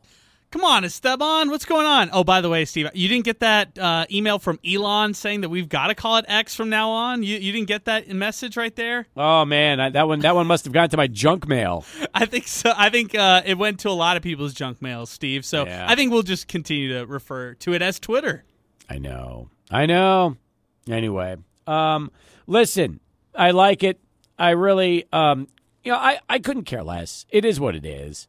Brian from downtown says we have to be consistent. That was his thing, is that when something changes, you change it. He is right about one thing. We don't call them the Cleveland Indians anymore. They're now the Guardians. We don't call them the Washington Redskins anymore. They're now the Commanders. So when those names change, we respect that. So Twitter is now X. And even though I think it's ridiculous, um, we put a poll question up. Our listeners want to keep Twitter, want to keep tweets. Brian from downtown says, nope, you got to be consistent. So the point is this, Adrian. Nobody will ever be happy because if we refer to it as X, as Brian from downtown suggested, Esteban thinks we've caved and uh, we are taking directives from somebody. I don't know who, but somebody. If we stay with Twitter tweets and we don't call it X, then some people are going to say, well, listen, it's no longer that. Why do you still refer to it as that? That's that's a thing of the past. So no matter what, Adrian, you can't win. There's always in this business, there's always going to be people upset with any decision you try to make. So you know what? The heck with it. Do whatever you want to do, and and who cares, right? That's right. If you want to call your team we, if you want to call them us, you know, go for it, right? I mean, we can't please everybody. Exactly. And Esteban, all I've got to say for you is if you're going to get upset, at least call it Twitter and not Tweeter. And at least call me a wuss and not a woos. please just uh, you know, I mean, it just it's it's not that tough. Just take a second or two and spell check and and just go from there. Because if I really read like what he tweet what what what he said, it's uh, it's a complete disaster. And uh, respond to Pinky while you're at it, please. Yeah, yeah. How about uh, you know your buddy Pinky? You guys are you know you want you you won this auction. You want Pinky to host the show. We said no. We want both of you to host together. At least have the courtesy of getting back to him and coming in with him. That's That's, right. it. Yeah. I'll be honest with you, Esteban. If you don't want to get on the microphone, that's your business. But I want to at least get a chance to meet you that day when you bring Pinky in, so we can at least get a chance to see what you look like instead of hiding behind that cell phone that you uh, that you message us from all this time. Well, actually, now that you say that, it would be hilarious if we had Esteban not mic'd, but in our studio, since he was our uh, highest bidder for the ANA All the Way charity softball game, the silent auction that happened, and he was like in the corner just tweeting, like throughout the whole show. Like he doesn't say a word, but he's just tweeting. That would be fun. Live tweeting Yes. while we're doing it. and we're watching the magic happen uh, while we're here. I'm fine with that too. I couldn't care less if he wants to get on the microphone or not. Just show up with him. That's all. Be there. Make an appearance with Pinky. Pinky will do all the talking. He has, yeah, Pinky is not at a loss for words ever when it comes to anything like that. So I'm fine with that too. That works. That definitely works. All right. Final hour underway here on Sports Talk. Good to have you back on this Monday edition of the program. 505 6009. That is our telephone number. Uh, there are a couple of stories that are very disturbing today, okay? The Wander Franco allegations that uh, he has had a relationship with a 14 year old is really, really disturbing and bad. And if it turns out to be true, his career, as you know it, is probably over. And to think about the you know stardom that he is in the middle of in, in Tampa, and how this could completely um, you know put him behind bars. Number one, but also number two, uh, kill his career, which has so much promise at the age of what 22 years old, is mind blowing to me. So when that story broke over the yesterday. Um, I didn't really understand what was going on, but I guess things have now spread on social media. Twitter, uh, as you call it, Esteban X, as others are now referring to it. But the point is, it's broke. Uh, it broke on social and uh, Instagram and, and and other platforms. And he is not on the road trip this week with the Rays. He is on the restricted list. And, um, you know, again, it's alleged. We don't know for sure uh, the extent of the relationship. We don't know for sure the documented age of the person in question. But if it turns out that she is an underage minor and at 14, like what's been rumored, uh, that could be the last you ever hear of Wander Franco on a baseball diamond. Yeah, this is uh, horrible. I mean, just horrible for every. I, I hate this story that's going on right now. You hate to hear anything like this. You feel first for the victim if this was true and everything like that, and then also you want to learn more from the investigation. So now we just have to sit and wait. And from a baseball standpoint, couldn't come at a worse time for the Rays. I mean, they, they've been decimated as far as their pitching goes. Uh, they've uh, had guys in and out of the rotation and guys who are just out for the season based on injury. And now you have something completely non injury related and something that can completely derail this entire season that they worked so hard to build up uh, due to something coming off the field that is as serious as this. This is just really disturbing news. Meanwhile, the other crazy story that broke this afternoon was uh, Michael Oher, the uh, former NFL star who was the feature of the movie that was almost 15 years old, The Blind Side. He apparently petitioned a Tennessee court today with allegations that a central element of the story was a lie concocted by the family to enrich itself at his expense. This is a crazy story because if this is true and what Oher's saying is correct, then basically he is going to learn that the last, what, 14, uh, 20 years or so of uh, his life have been, um, you know, nothing like he expected. And what he thought was was that he was adopted by the family.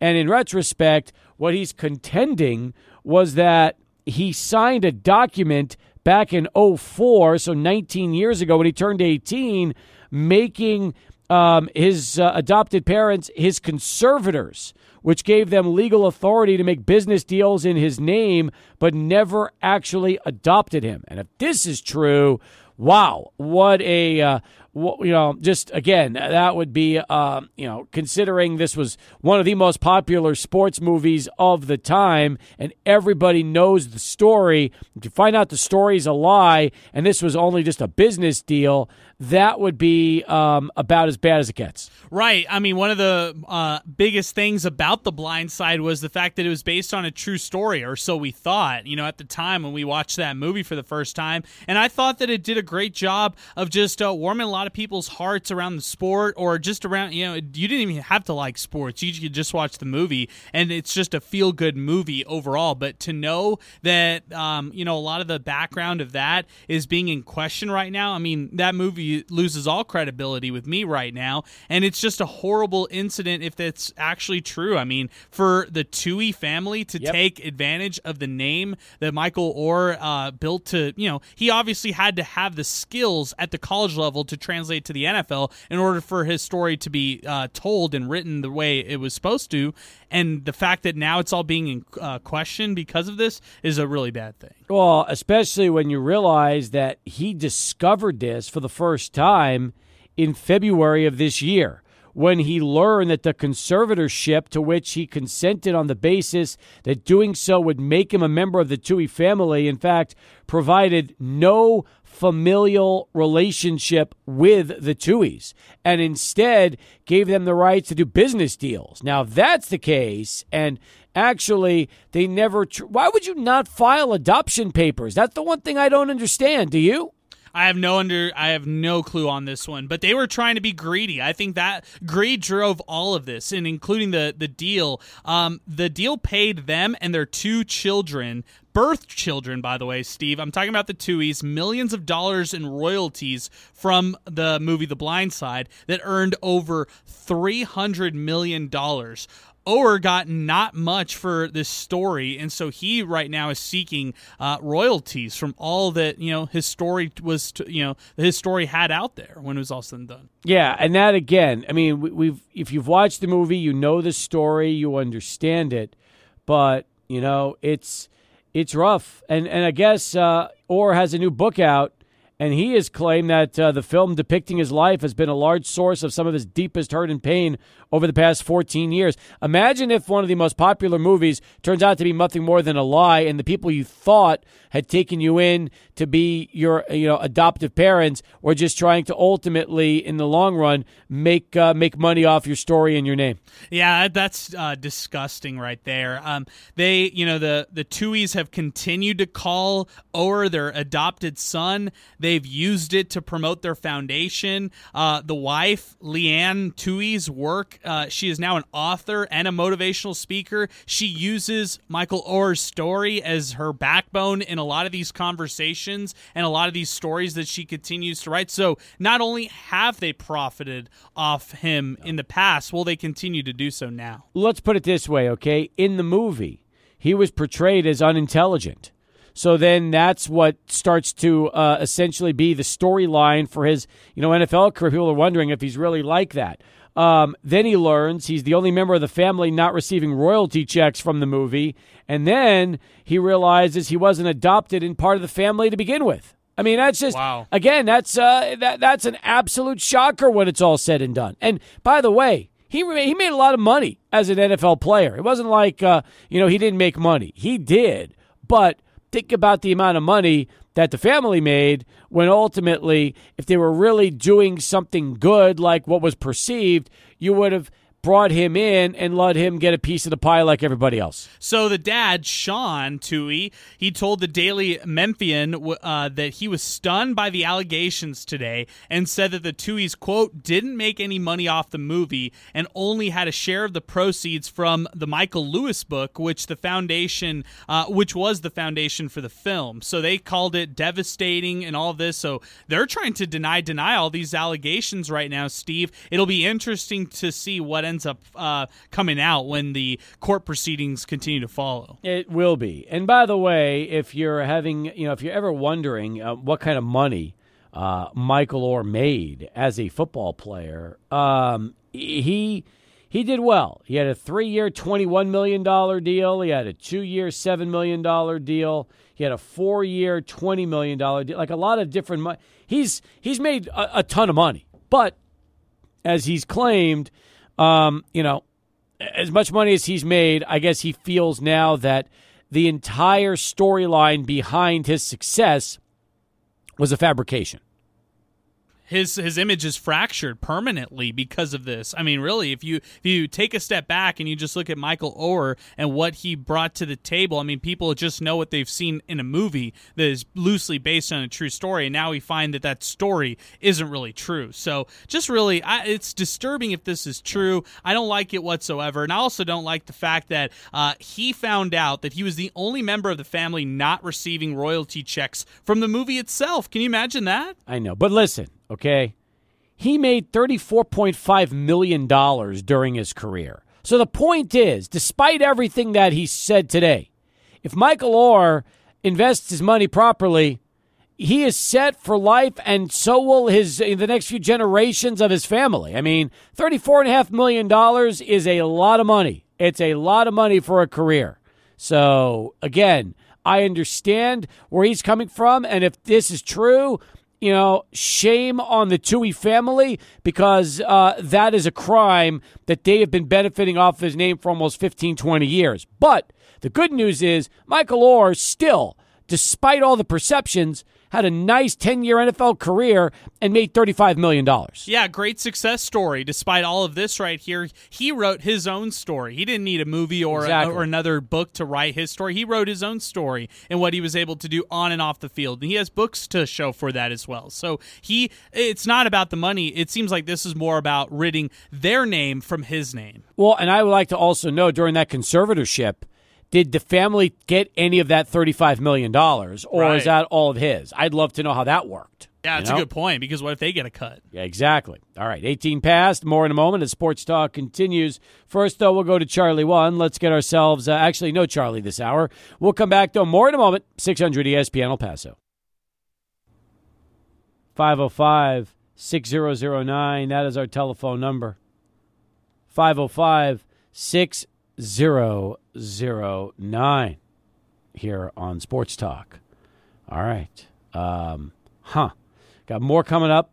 I believe uh, Jesse Tovar and Beau Bagley are on their way from Prep One, the El Paso Sports Commission, to talk about a big uh, all day event out at uh, the Coliseum this weekend to uh, give all of the fall high school teams the opportunity to uh, showcase themselves, meet members of the media, and talk about uh, their upcoming seasons, which uh, are going to be pretty big as well. And Jesse's done very well with himself for a Prep One over the uh, last five, six years. He's really built that into the preeminent uh, high school prep. Um, uh, showcase outlet there is. I mean, think about what they've done on social media. They've uh, they've got reporters. Actually, they've got photographers everywhere promoting the kids. The idea is just trying to make it easier for uh, high school kids to get college scholarships. That's the name of the game. So, uh, uh, Jesse, I think, has just arrived, and uh, we'll bring him into the show uh, with Prep One as we continue. And then uh, Beau Bagley will be uh, joining us here uh, in just a little bit. Have a seat, Jesse. It's great to see you again. Grab a headset and stop in, say hello, and man, happy Monday. And isn't it crazy? School is already back right now, and uh, before you know it, the high school uh, sports season will be here. There's actually some headsets right on that microphone for you, so you'll be good uh, right there. But hey, listen, uh, thanks for coming by. And uh, you got a big event coming up at the Coliseum this weekend, don't you? Oh yeah, man! Very very excited. It's our it's our fourth annual uh, Prep One Top Dogs Media Day. Uh, started about in 2020. One of our photographers, you know, came up with this idea. You know, we, we are getting sought after by a lot of the athletes. Like, hey, my son lost his season. Can you guys take some pictures of him in uniform. That's the only time we're going to see him in uniform. And before you know it, it just we started contacted coaches and and uh, we we hosted our first event at over at Top View Fitness, and and that was a great that was a great event in itself.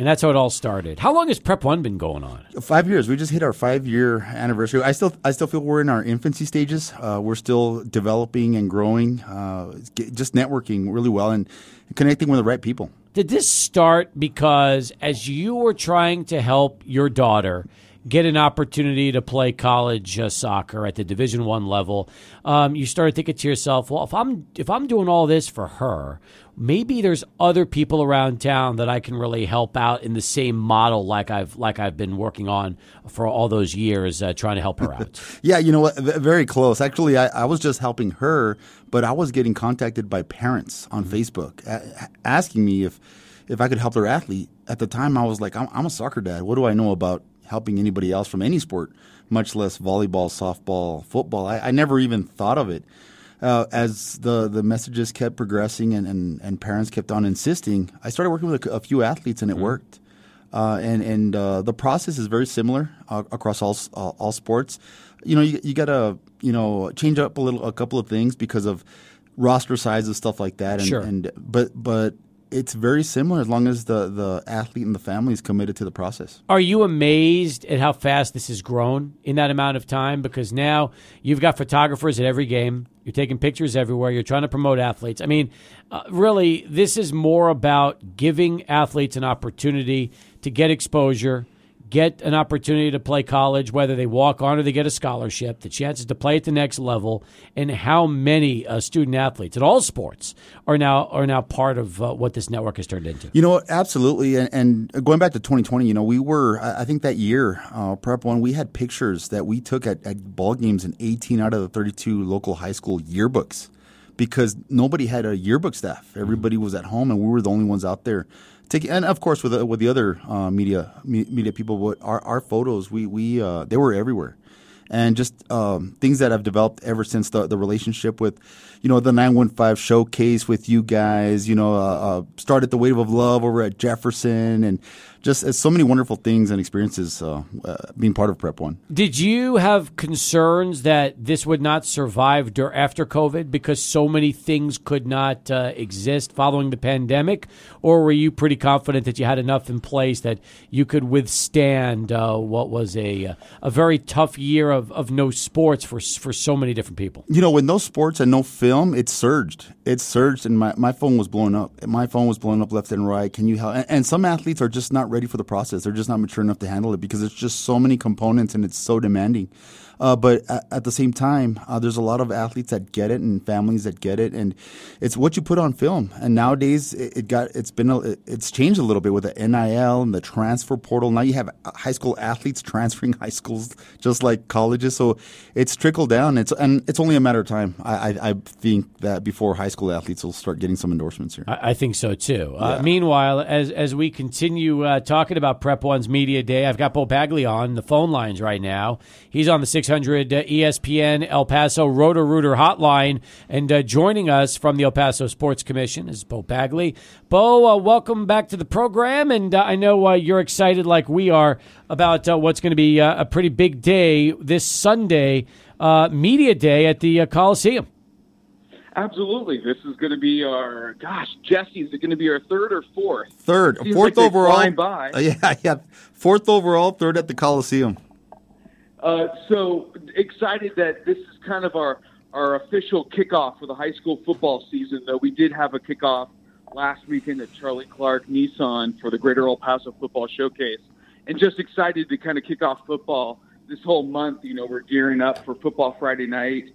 Uh, Prep One's doing a great job gearing up for uh, for high school football, and we're just excited to uh, kind of kick it off uh, with all the the high school football teams beer teams over at the County Coliseum this weekend. That's right. And by the way, this is going to be a massive event inside the Coliseum, right? You're going to have the entire arena taken up from uh, 10 a.m. to 4 p.m.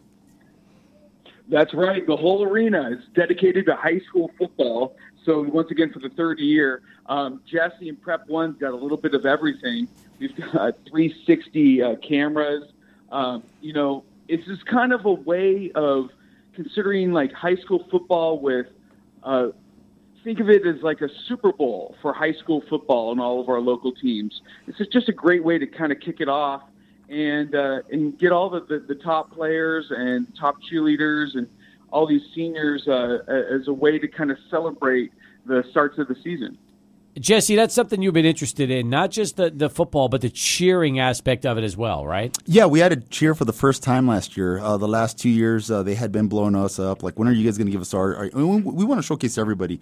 Uh, this year, we want to add, you know, a media day for uh, swimming, golf, and tennis because we they've never get a, a, media day, and we we've been sought after by those parents. But yes, no, you know, in, in Texas, football reigns supreme. Uh, we added cheer, uh, very deservingly so. They're they're out there all, every Friday night as well and uh, it, has been a really really good good uh, attachment to to the football uh, media day. Last year we had vo- last two years we had volleyball attached to to football media day, and it just got so big that they're going to have their own media day coming up in September.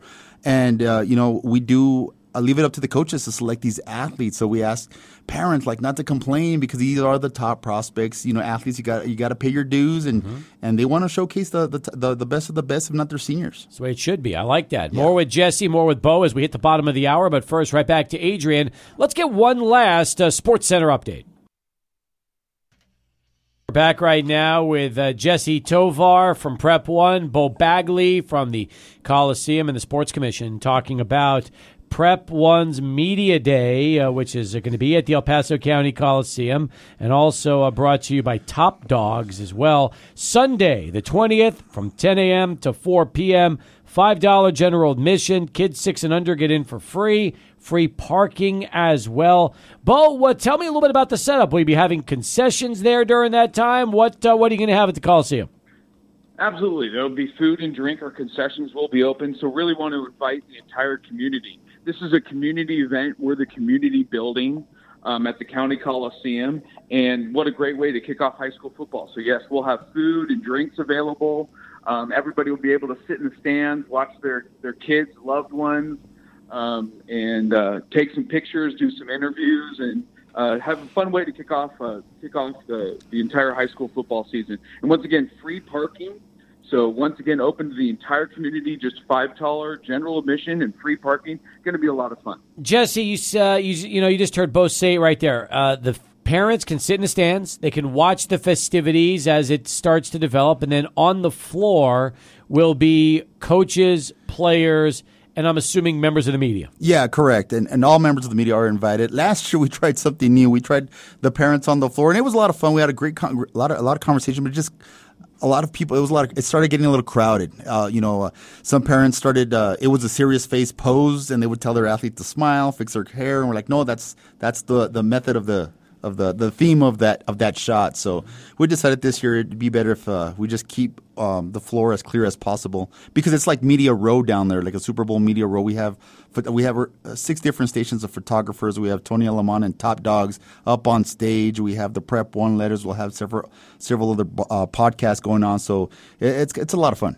Jesse, when it comes to this event, I kind of feel like this kicks off the whole year. Like this is the last time you'll get to have players and coaches very candid, all in one spot and one location. And after this, this is the time to lock in and get ready for the season. Do you kind of feel like that's the case for most of these coaches? They feel more forthcoming at this point versus when you're getting into the season. It's all about being locked in and uh, playing all these games on Friday nights. Yeah, but this year we're starting a little. We, we hosted it a little bit late. It was the only available date that the Coliseum had because we usually host it earlier on in August, and we didn't want to go into, you know, interfere with the scheduling. They're already going to have one scrimmage under their belt uh, by the time media day rolls around. They're like four or five days away from their first game, so we understand the game planning, the war planning that these coaches have to plan, and they don't want any distractions during the week. And we're not trying to be a distraction, but this is actually the last event that we bug them on till the showcase in November. Now, will this be open to just varsity? Will there be freshman teams attending as well from all the high schools? No, this is pretty much a showcase of the best of the best, the top prospects that every school uh, selects the coaches. Uh, if if not the top prospect, they usually go with seniors. So we, we leave it up to the coaches, and uh, you know they, they they usually pick the the right guys. Do you get every single high school in the area to come by and represent themselves for this? Yes, we've had a, a pretty much a hundred percent success rate. Every, I think every media day there's been maybe one or two out of the 33 high schools. We're talking the ones with football programs in the area, and we want to include you know later on uh, you know Chaparral and, and then Las Cruces schools. Uh, but right now, you know the 32, uh, 33 uh, high schools that that have, including Emmanuel Christian with their six men, mm-hmm. Uh, they're gonna you know they participate participate. We have almost 100% participation rate, and the other ones because they just they just can't. Or uh, I think this year uh, we have one cancellation so far, but everybody's locked on. Everybody's in. That's great, Beau. What a great idea for you too to come by in your own backyard and get a little extra prep work in, since you're going to be anchoring our coverage for Football Friday night here uh, in less than two weeks. And can't wait too. The, boy, there's some fantastic prospects in this city. Some really good teams. As uh, as everybody knows, you know Pebble Hills uh, really made a name for themselves last year. I'd like to see if they can continue uh, that stride. Uh, Franklin with Shea Smith at quarterback, see what he can do, um, and really just talent all over the city. So it's going to be a lot of fun to see all this talent in one place before the season starts. Excellent. Uh, by the way, I'll ask the two of you the same question. Uh, Jesse, do you feel like this year in particular, El Paso has more, less, or about the same number of uh, D1 football prospects compared to what we've had in recent years? Oh man, the, the class of 2024, which is the seniors this year, they're loaded, and and we're excited. The future's bright. I mean, El Paso, you, right now you have two sophomores. They're 2026s, and they already have D1 offers with uh, Ray Ray Estrada over at at, at uh, El Dorado and and. Um, and the kid over at, at Chapin, and and uh, you know he's just he's he's such a these these kids are just getting big, bigger, better, faster, and there's a lot of there's a lot of them out there that uh, are doing the right thing, and they're attending the right camps because you never used to hear that these camp these kids are going across the state to attend all these football camps, and that's what they're doing. Davion Singleton, the, Davion uh, Singleton, the yes, sir. prospect out of, out of Yes. Chapin. So you think it's this is going to be a pretty loaded year when we talk about uh, potential college football players? You know, uh, with with uh, back uh, two years ago with uh, Jeremiah Cooper and Tavares Jones, they, they took us for a crazy ride, a treat. I mean, both of them with over twenty D one offers, and it was really neat to watch. And never heard of that. And, and it's, I think it started, you know, before that with Aaron Dumas, and it was just so so great to see so many kids receive so many D one offers. But now it's like everyone is stepping up to the plate and, and getting their exposure, the exposure they need. That's fantastic. But what about you? What do you think? And I almost feel like there are more underclassmen receiving Division One offers, and that goes back to the success rate of the Greater El Paso Football Showcase, Prep One getting their names out there, um, and overall talent across the city. More coaches are coming in doing scouting, and they're seeing a lot of these young kids. Um, and so I'd say almost more Division One offers you see for the underclassmen, which is really exciting for the city. Guys, I want to ask both of you all an- another k- question about resources. So we're doing good up to this point. What else do these coaches need? What else do these players need as far as resources in order uh, for us to get more D1 offers or more prospects to be found here in El Paso? Well- Let's say Fox Sports, regional, regional coverage Yeah. around the state of Texas. Um, you know, El Paso is thought of as, you know, maybe New Mexico or even Arizona if you're if you're living in Houston. Um, more access to the rest of the state. I think that would be good, and I think Dave Campbell has tried his best. Fox Sports has had some of the Ford built uh, tough uh, Ford tough players of the week out here but um, I think more and better access would be fun. Uh, Jesse, what do you think? Yeah, no, no, definitely, and you hit it right on the on the head. You know, with, with Dave Campbell's, they they were out here. Matt Stepp was out here a couple of years ago, and and uh, they're always profiling. You know, the stadiums out here. You know, Arnar Jones Stadium, and and yeah, you're absolutely right. And and the thing is, uh, hats off to these high school coaches because they are working hard to get these kids. They're talking to coaches, or they're sending emails on behalf of their players, and we have a great relationship with all of our coaches, and we, we support them 100. percent And and there's this year there was there was a little turnaround in, in high school. I think there was six uh, changes, and and uh, luckily we we continue uh, having good relationships with them. How many uh, photographers right now do you have at uh, Prep One? I believe. Uh, as of last night, we're because we're getting ready for media day. I, I believe we have 27 right now. Good lord. 27. Oh, Adrian and Steve, that sounds about uh, how how many uh, Football Friday Night reporters we have. So uh, that sounds about pretty On good. par. right? Yeah, there Yeah, you that's, go. that, that that sounds that sounds uh, incredible. That, well, it's grown in that capacity. I'm Yes, sure. sir. What's what's the future hold for a Prep One? Where do you see this thing going? Well, you know what? We we've made great strides in the last six months. We're we're talking to a lot of people, a lot of people that that that had never heard of the showcase or Prep One, and and they're they're out there reaching. They want to know a little bit more about. it. They want to be more involved. So the sky's the limit, and we're going to continue helping uh, student athletes. and And I love working with my parents. I love my parents. Uh, I, I talk to parents probably more than than the athletes at times.